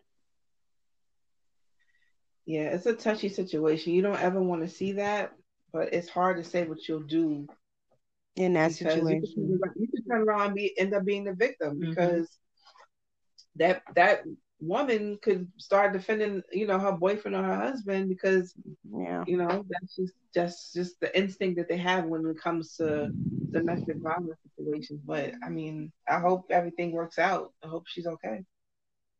Yeah. Um, oh, since we're on Super Bowl, switch it up a little a little Mhm. lighter. Um, did anybody watch the halftime performance with uh, Jennifer Lopez and uh, Shakira? Yes. Kim, did you watch it? I watched it on Instagram. Um, I was more impressed by the pictures of um Jay Z and Blue Ivy walking out on the field before the Super Bowl. I thought that was pretty G.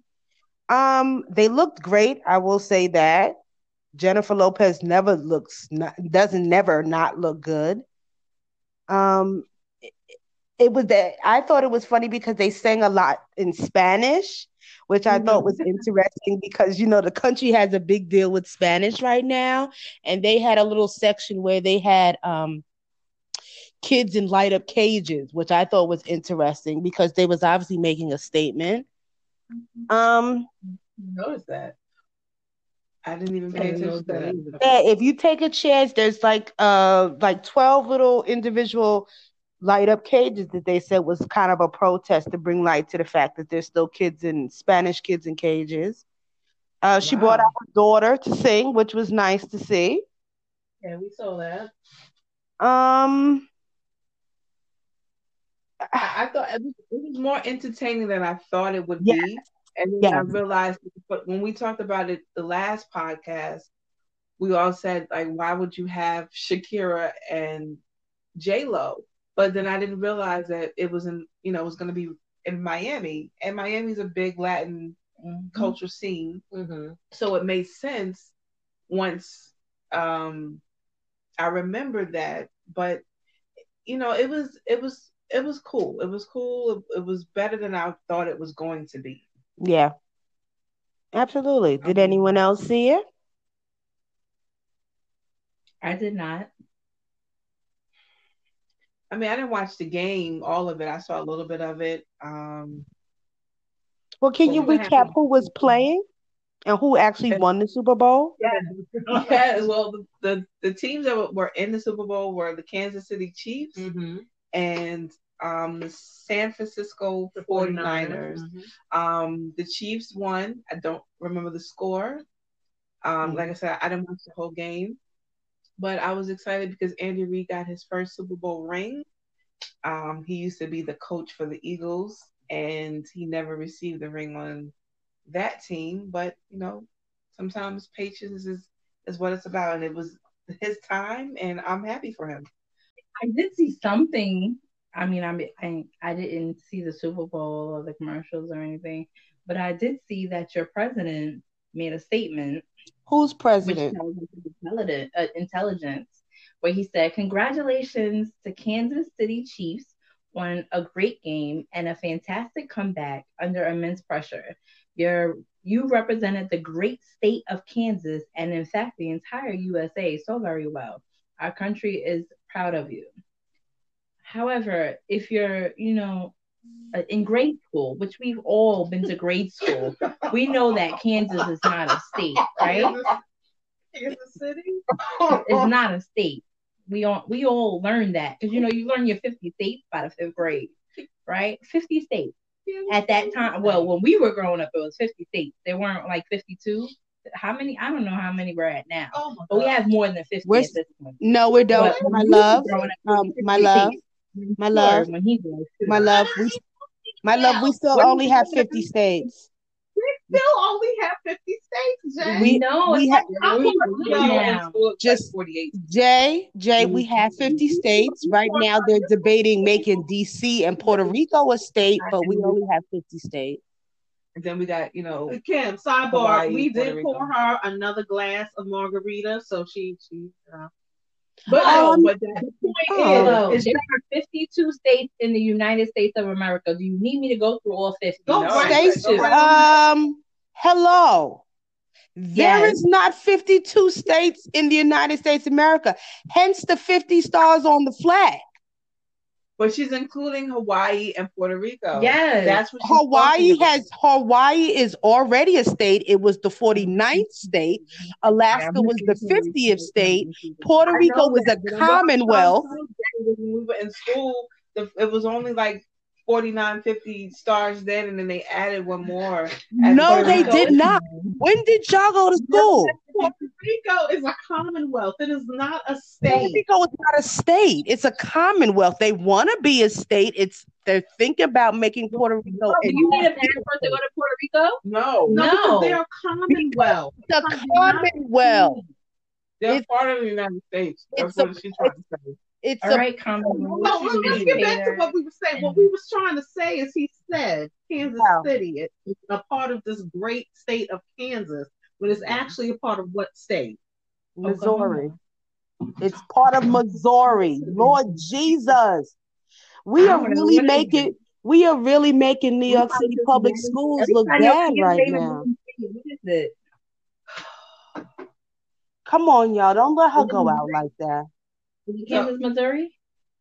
Oh, It's okay. Missouri. All right, it's Missouri, all right? There is You a said state. Oklahoma. All right, I messed it up the first time, but without looking up anything better than your president, I figured it out by my damn self, okay? You right. Kansas, Missouri. I'm on your side, okay? I understand exactly what you're talking Thank about. you, Stacy, after you laughed at me. I didn't laugh at you. Then what did you laugh at, Stacy? The situation, the words she said. Shut up, Kim. A combination of what she was really I was trying. Listen, I was trying to help you out, okay? I was trying to make it sound like it made sense. I knew How they say? How they say? Make it make sense. Right, exactly. That's what we're trying to make it do. But yeah, you know, I try not to read or see anything that that man. I will never call him a president because he, he is not Hmm. at all. Barack Obama is still my president. president. He, that's presidential, so he will never get those words out of my mouth. Like how the how the media used to call you know Barack Obama by his name, they wouldn't call him President Obama. Right, I'm gonna disrespect the fuck out of this man who's in our so-called, you know, presidential role right now, but he's not a president. But he is an idiot. Mm. And um, he's making us look like a bunch of fools. Even more, yeah. But more Even more, importantly, right. he's making the ones who allegedly voted for him, because we don't even know who voted for him. They look like fools. But Russia, Russia put him in office. I don't think enough people voted for But- him. What the hell? I don't even want. I don't give him energy. I don't want to talk about him. We'll talk about something that's even better, like Colin Kaepernick starting his own publishing company. You know, All right. yeah, for he's gonna. Um, his story is coming out on Audible, Hmm. but he started this company for the creators um, that have you know haven't had a voice to tell their story. Um, and I think this is amazing. I think this is going to be a wonderful start for people to have a voice, um, whether they've been oppressed or been held back for different reasons. But he's going to be um, giving this opportunity to a, to a lot of um, people who haven't had one before. I'm gonna I say this. I'm not impressed by that. There are many black-owned um, publishing companies. Colin Okay. Kaepernick is starting this co- number one to put out his own book in his own publishing company, which I absolutely 100% am totally for. But he didn't. He's not doing anything revolutionary. He started a publishing company. He didn't. Okay, but he's adding to the list. I You mean, he's adding to the list, but people are talking about it like on his off time, he went and invented the cure for cancer. He's he's starting a business. Right, but he's doing things to help people that are in his position or or you know just that doesn't have an opportunity what to get their voices heard. He's that's what this company is for. But for there are to be fighting, you know, the the causes that he's fighting for, it is a big deal. And as a What people, we should we, we should support whether he's opening up a Popeyes, opening uh, starting his own publishing company, or if he's joining the XFL, which he which they offered him to do that, but he he wanted a, a large amount of money, but that's a whole Num- nother story. Number one, I didn't say I wasn't proud of him. What I said was, I don't understand why everyone is making a big deal about an already wealthy man starting a business. That's not revolutionary or groundbreaking. He didn't say, I'm Okay. starting this business out of the. He's, first of all, he, like I said, he's starting the publishing business, and the first book he's putting out is his book. Well, why He's not he put he he's not riding through um I don't know where Colin Kaepernick is from. I know he was adopted, but he's he didn't say, you know what I'm about to do? I'm about to publish everybody's short story in Martin Luther King High School. That would be revolutionary. But you don't He's starting a business. Okay, he's starting a business, right? And But there are very business- there are very many black- business to help he sta- people. he, there are- are very you know let me finish there are a million other black owned publishing companies that already give the opportunity to the common people to be able to publish a book that's why i'm just saying i don't think it's just this big uh we should have a colin kaepernick day because he's starting a publishing company He's I- not. He didn't. He's not LeBron James. He wasn't. He's not opening a school. Okay, well, I think the point is that he's someone that's faced adversity based on the choices he made against what was going on against Black people, particularly Black men, but to Black people. So now he's trying to move past that and still is trying to build himself as well as his community. And I think that, uh, if I'm wrong, Stacey, I think that's kind of what you were trying to say. I've gotten past my adversity. I still have No, to he hasn't gotten past still it. No, he hasn't. hasn't That's gotten what past he's it. still towards it. He trains five days a week. He hasn't still gotten past it. play- He he's still he's still trying to play football. He's still he- he- he's not saying he doesn't want to play football. He still trains, but he knows that there's there's other things that he needs to continue to to help with the progress on, and that's people who are less fortunate than he is that have that don't have a voice. That he said I can do this for them to help them. Whether there's other black, yes, there are other black publishing companies out there. No one is saying that there aren't, but for him to start other avenues and and and other resources for for black men and women and creators um, that are following him, this is huge. This is a positive step for him and for the people that are his supporters. That's what it comes down to. No one is diminishing the other black publishing companies out there, but it's great to have another one that is a, there's someone who's ahead that we know who's out here fighting for justice and for for causes that um, we struggle with every day. So I think that's a win for us and a win for him. And speaking of winning, um, did you guys hear that Jay Z has inspired change in the NFL? Roc Nation has asked the NFL commissioner to commit the league to spend $100 million on social justice outreach and causes over the next 10 years. This is according to a New York Times article that was released earlier this week. What do we think about that? Well, let me tell you what the let me start by saying first the NFL responded by saying, Inspired Change is the NFL's initiative regarding education and economic advancement, police and community relations, and justice, criminal justice reform. What do we think about that? I think getting the NFL to invest in something um, other than you know players and you know endorsements and stuff like that, I think it's a big deal. I think it's a great it's a great start um, for the partnership between Jay Z and and the NFL. So I, I think it's a it's a good look. Two big money makers. I mean, we know Jay Z tries. I guess he tries to give back. I don't know, but um, two big money makers. You have the NFL, and then you have Jay Z, right? Yeah. So they're using their money in other means where Jay Z is taking not taking it away, but using it other than music based and the NFL, other than, you know, football. It's it's always a good thing, right? To give back. So they're using it in other ways. I guess that's their their outlook on giving back to the community type thing. So I think it's good. Which is ironic to me because you had Colin Kaepernick who was basically ghosted because he wanted to inspire change and he was he was against um the things that was going on against black people and he took the knee in protest of it so now this man is still he still is not in the nfl No, I don't think he will ever be. I'm gonna be honest with you.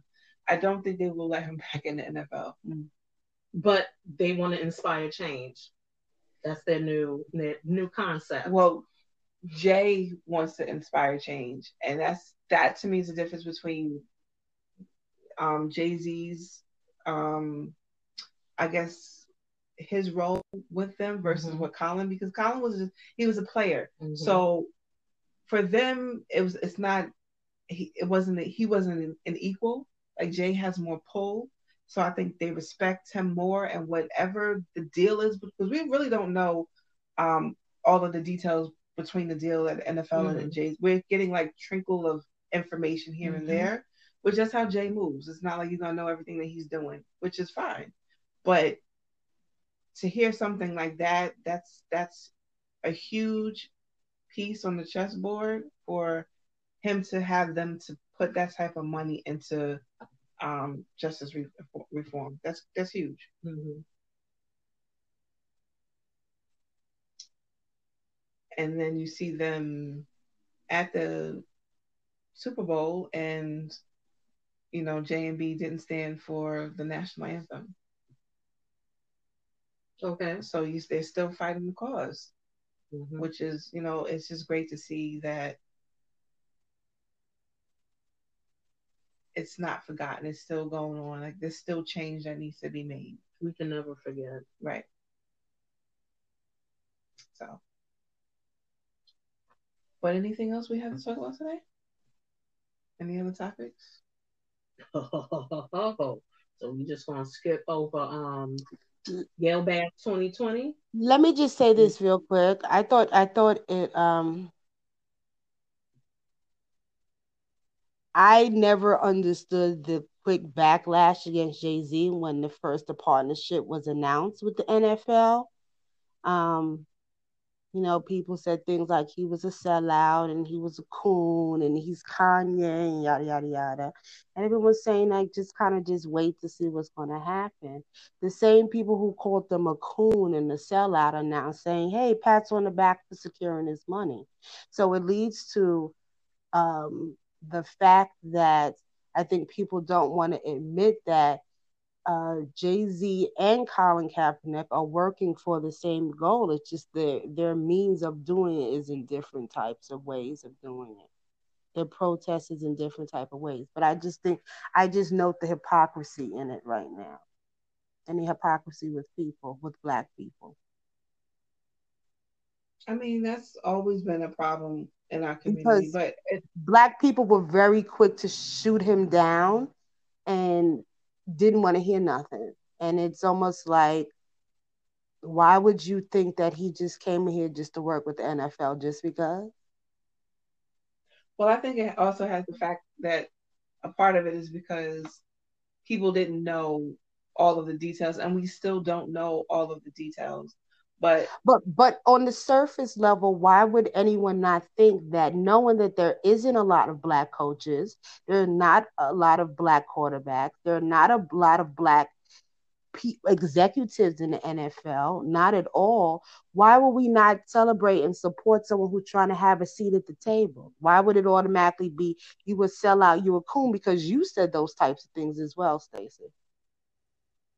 And like I said, we've had conversations about that. we So didn't we didn't yeah but we didn't know all of the details like i said and also the comments that jay made about all right, well, we've done the kneeling, we've done the protesting, what's next? And it's like, you can't really dismiss that stuff because it's well, still yes you i mean what did, did you hear the complete context of it the context of it okay so we're kneeling we're protesting so what now it's next it's almost the same way that malcolm x would say all right great. And that was his point that no, what he used to say to malcolm let me finish what i'm saying. malcolm x used to say about malcolm x used to say but you won't be finished my answer. Okay, Stacey, I wasn't finished my sentence, but okay. Go ahead.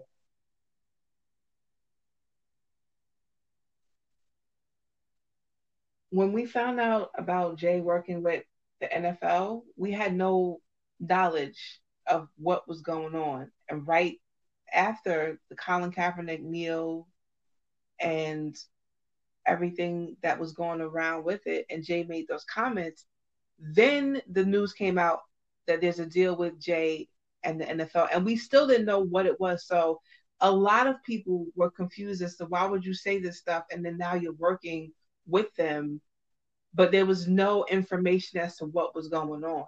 So yeah, I felt a way about it because we didn't know what he was doing behind the scenes. But like I said, once the information starts to come out, then things are brought to the light so yeah, I can have a change of opinion because I have more information on it. But with the information that was just given to me, the little bit that I received, it was just like, what are you doing, Jay? Like, are you with change or you know, with with with Colin trying to to change the minds of these the players and the commissioner or are you on the side of the businessman so that's what my stance was until i found out more information Now you see now, you done fucked up, you know that, don't you? I see what I'm saying. I, no, I, I thought. No, so, you know what I'm saying? You done I, fucked up now, you know that, don't you? I, yeah. I know you done fucked up, don't you? I, you know it, don't you? no, you done fucked up. So going into what? Oh my God! You know that what? Gayle Bash 2020. Whoa! this is another heavy hitter. I don't even know where to start with uh Gayle King. I'm gonna start with this. I love Gayle King. Mm-hmm. I've always loved Gayle King. Way more than well, I don't really, you know, I have my issues with Oprah and I always have. I've always side eye her, but that's just me. But this was out of left field for me when it comes to Gayle. I wasn't expecting this type of interview from her. What are your thoughts on it? Um. Well, what, what, what? Okay, well, let's start from. She did the interview with Lisa Leslie. Lisa Leslie. She was mentioning Kobe's prior allegations of rape. Right.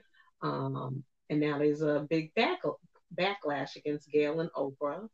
Um, regarding, I guess, Kobe bashing. So now it's turned into Gayle bash and and I'm gonna say it wasn't. I don't think it was a bashing. Like I don't think she said anything that was like. It was just out of line, and timing of these whole questions was just. It was wrong, and it was it was tasteless, and it was classless. Well, it's like going back to what we said at the last podcast. Like we have different forms of um, the media, journalism, things like that, trying to the different situations so they can get views and likes and and get people paying attention to them. And I just thought it was just too soon um, after this man's tragic death to kind of exploit it when maybe you could have interviewed him two years ago to readdress those allegations um, and what he's and how he's adjusted to them or whatever. Why are we doing this barely a month after this man's tragic death his daughter's death, and all of those other people that were on that helicopter that lost their lives. They're still more. The families are still mourning and grieving. It's not, not even. It's not even buried yet. A lot of them are not even buried. I think the the biggest thing was you you you're coming at uh, someone who's just recently passed away in a tragic accident, but you have someone like Harvey Weinstein who you you've seen many pictures of you and him together, and having a good time.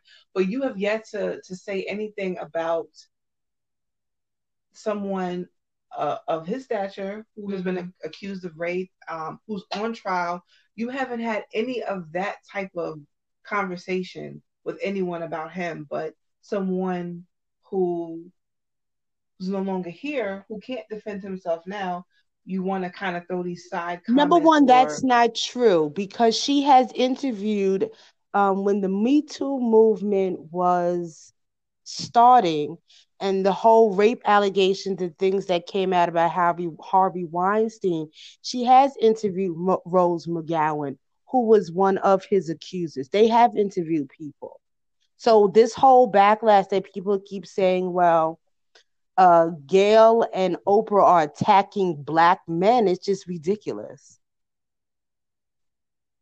Now, I will agree that what she did was in poor taste because it's it's so raw and so soon, and I thought it was weird that she's attacking his friend about it.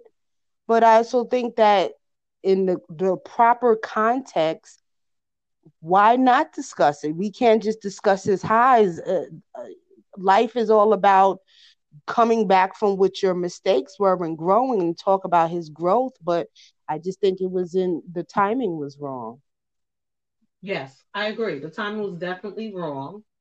And I think a person of her age and experience should have known better.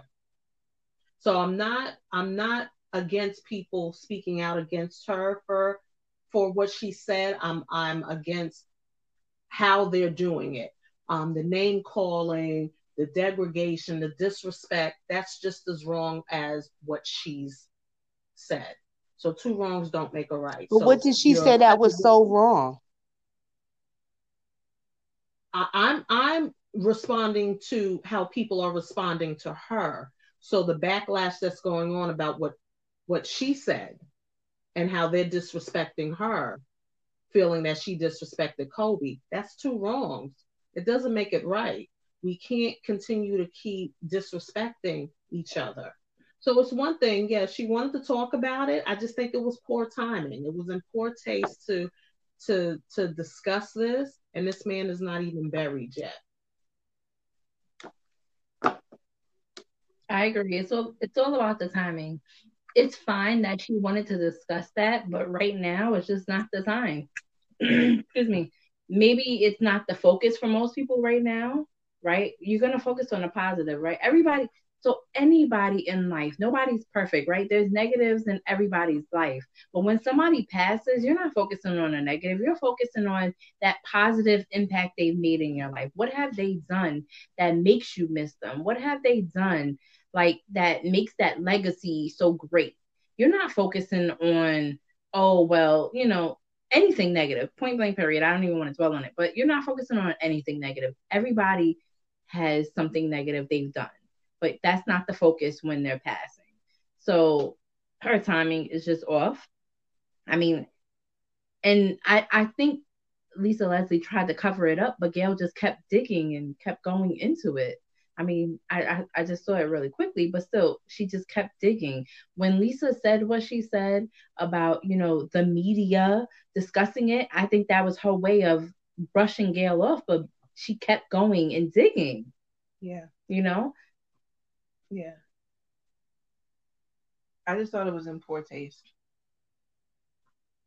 And um, I don't I don't agree with um, the backlash that she got from black men, like um, the things that Snoop said.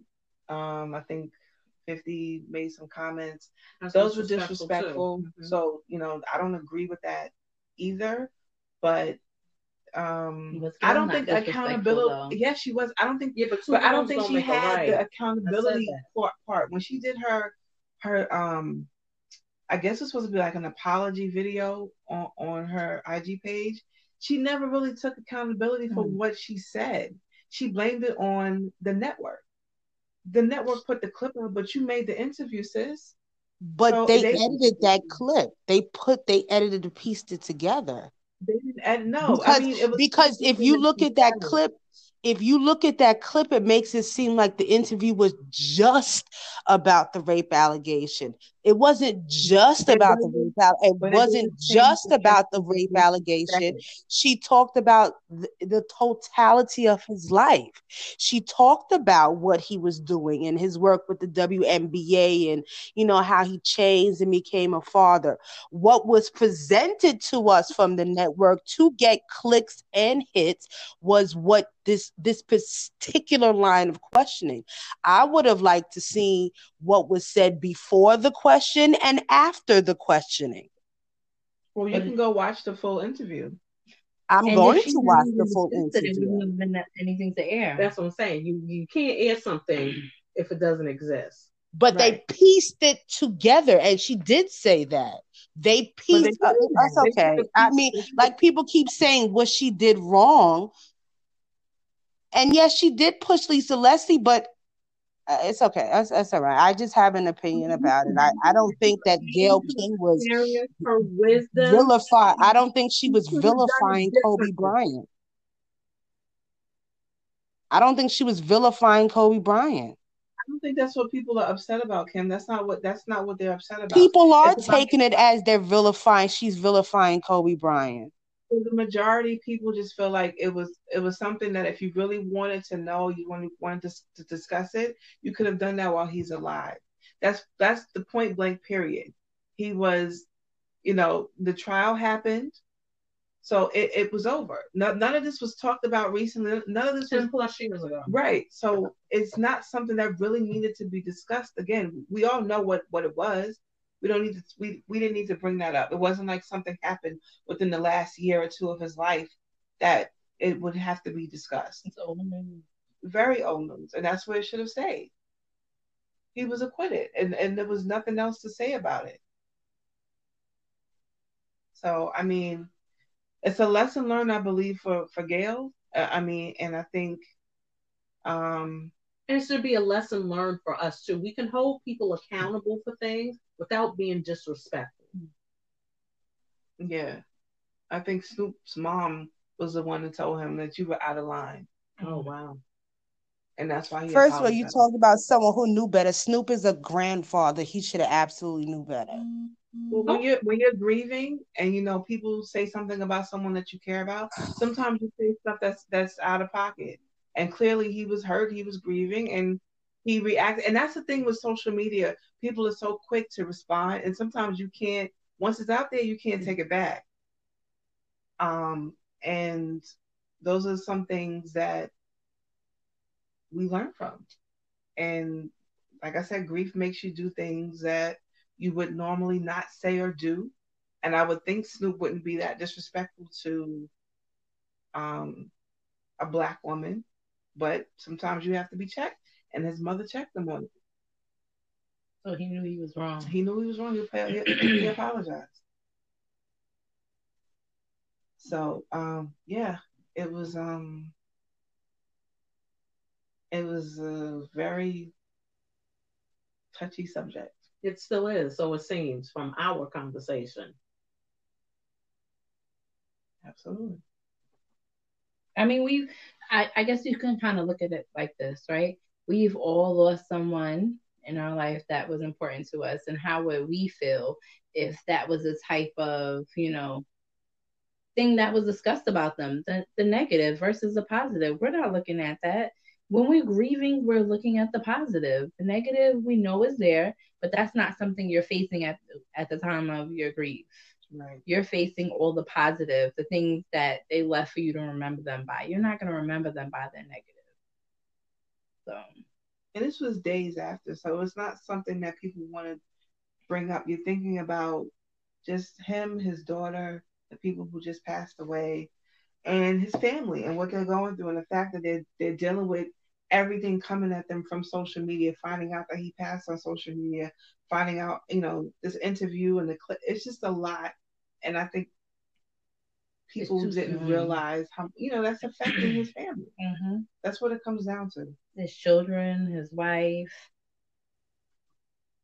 but some of the, you know the things after they put stuff up about Oprah smoking crack back and it was just it was a lot of disrespect that didn't need to go that far. People took it far, but social media takes things to the it's like a whole nother level. Of course. But um, you know, she's still a part of us, a part of our community, so we have to support and we have to, you know, forgive and move on. 'Cause I don't think it- accountable yeah, hold and her accountable. and move Mhm. on. As well as Snoop, which his mother took um part in that. Yeah. Holds him accountable for the things he said. And move on. And continue to build. All right, so I think um we're about to wrap it up. I think we discussed everything today. It looks like we did. So since we're, you know, we're in Black History Month, I wanted to just um say a little inspirational quote um for me to close out with. It's going to be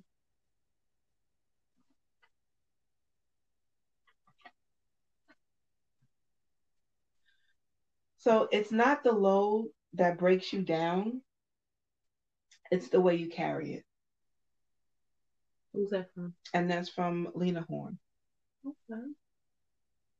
And that spoke to you for this week.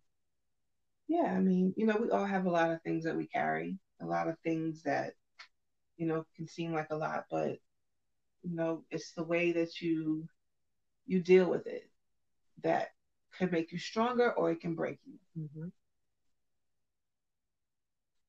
What about you, Hill? So my closing quote will be My mission in life is not merely to survive, but to thrive, and to do so with some passion, some compassion, some humor, and some style. And that's from the legendary Maya Angelou.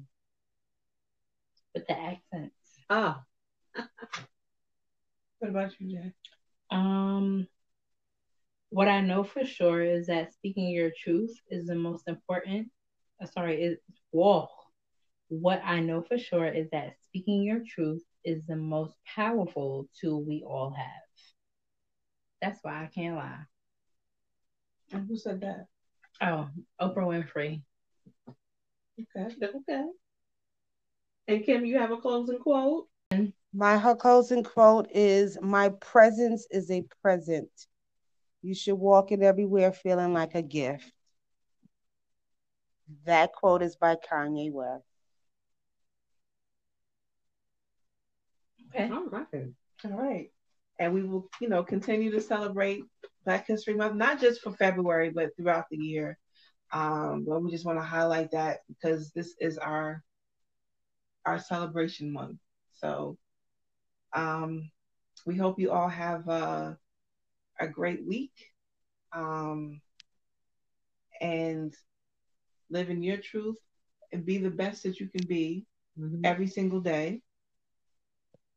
Um, you can follow us on Instagram at Let Me Say This podcast, as well as uh, Twitter and Facebook. Uh, you can also follow Kim's podcast. Well, I'm going to get me a podcast too. Is that right, Kim? Yes, follow it on Spotify and Anchor. New episode should be coming this week. Great. All right. So we thank you again for listening. Um, we appreciate you. And And send us um episode comments, topic suggestions, feedback. We appreciate it all. This is Hill. Thanks again, guys. Jacinta, thank you. all right, Um, we're out.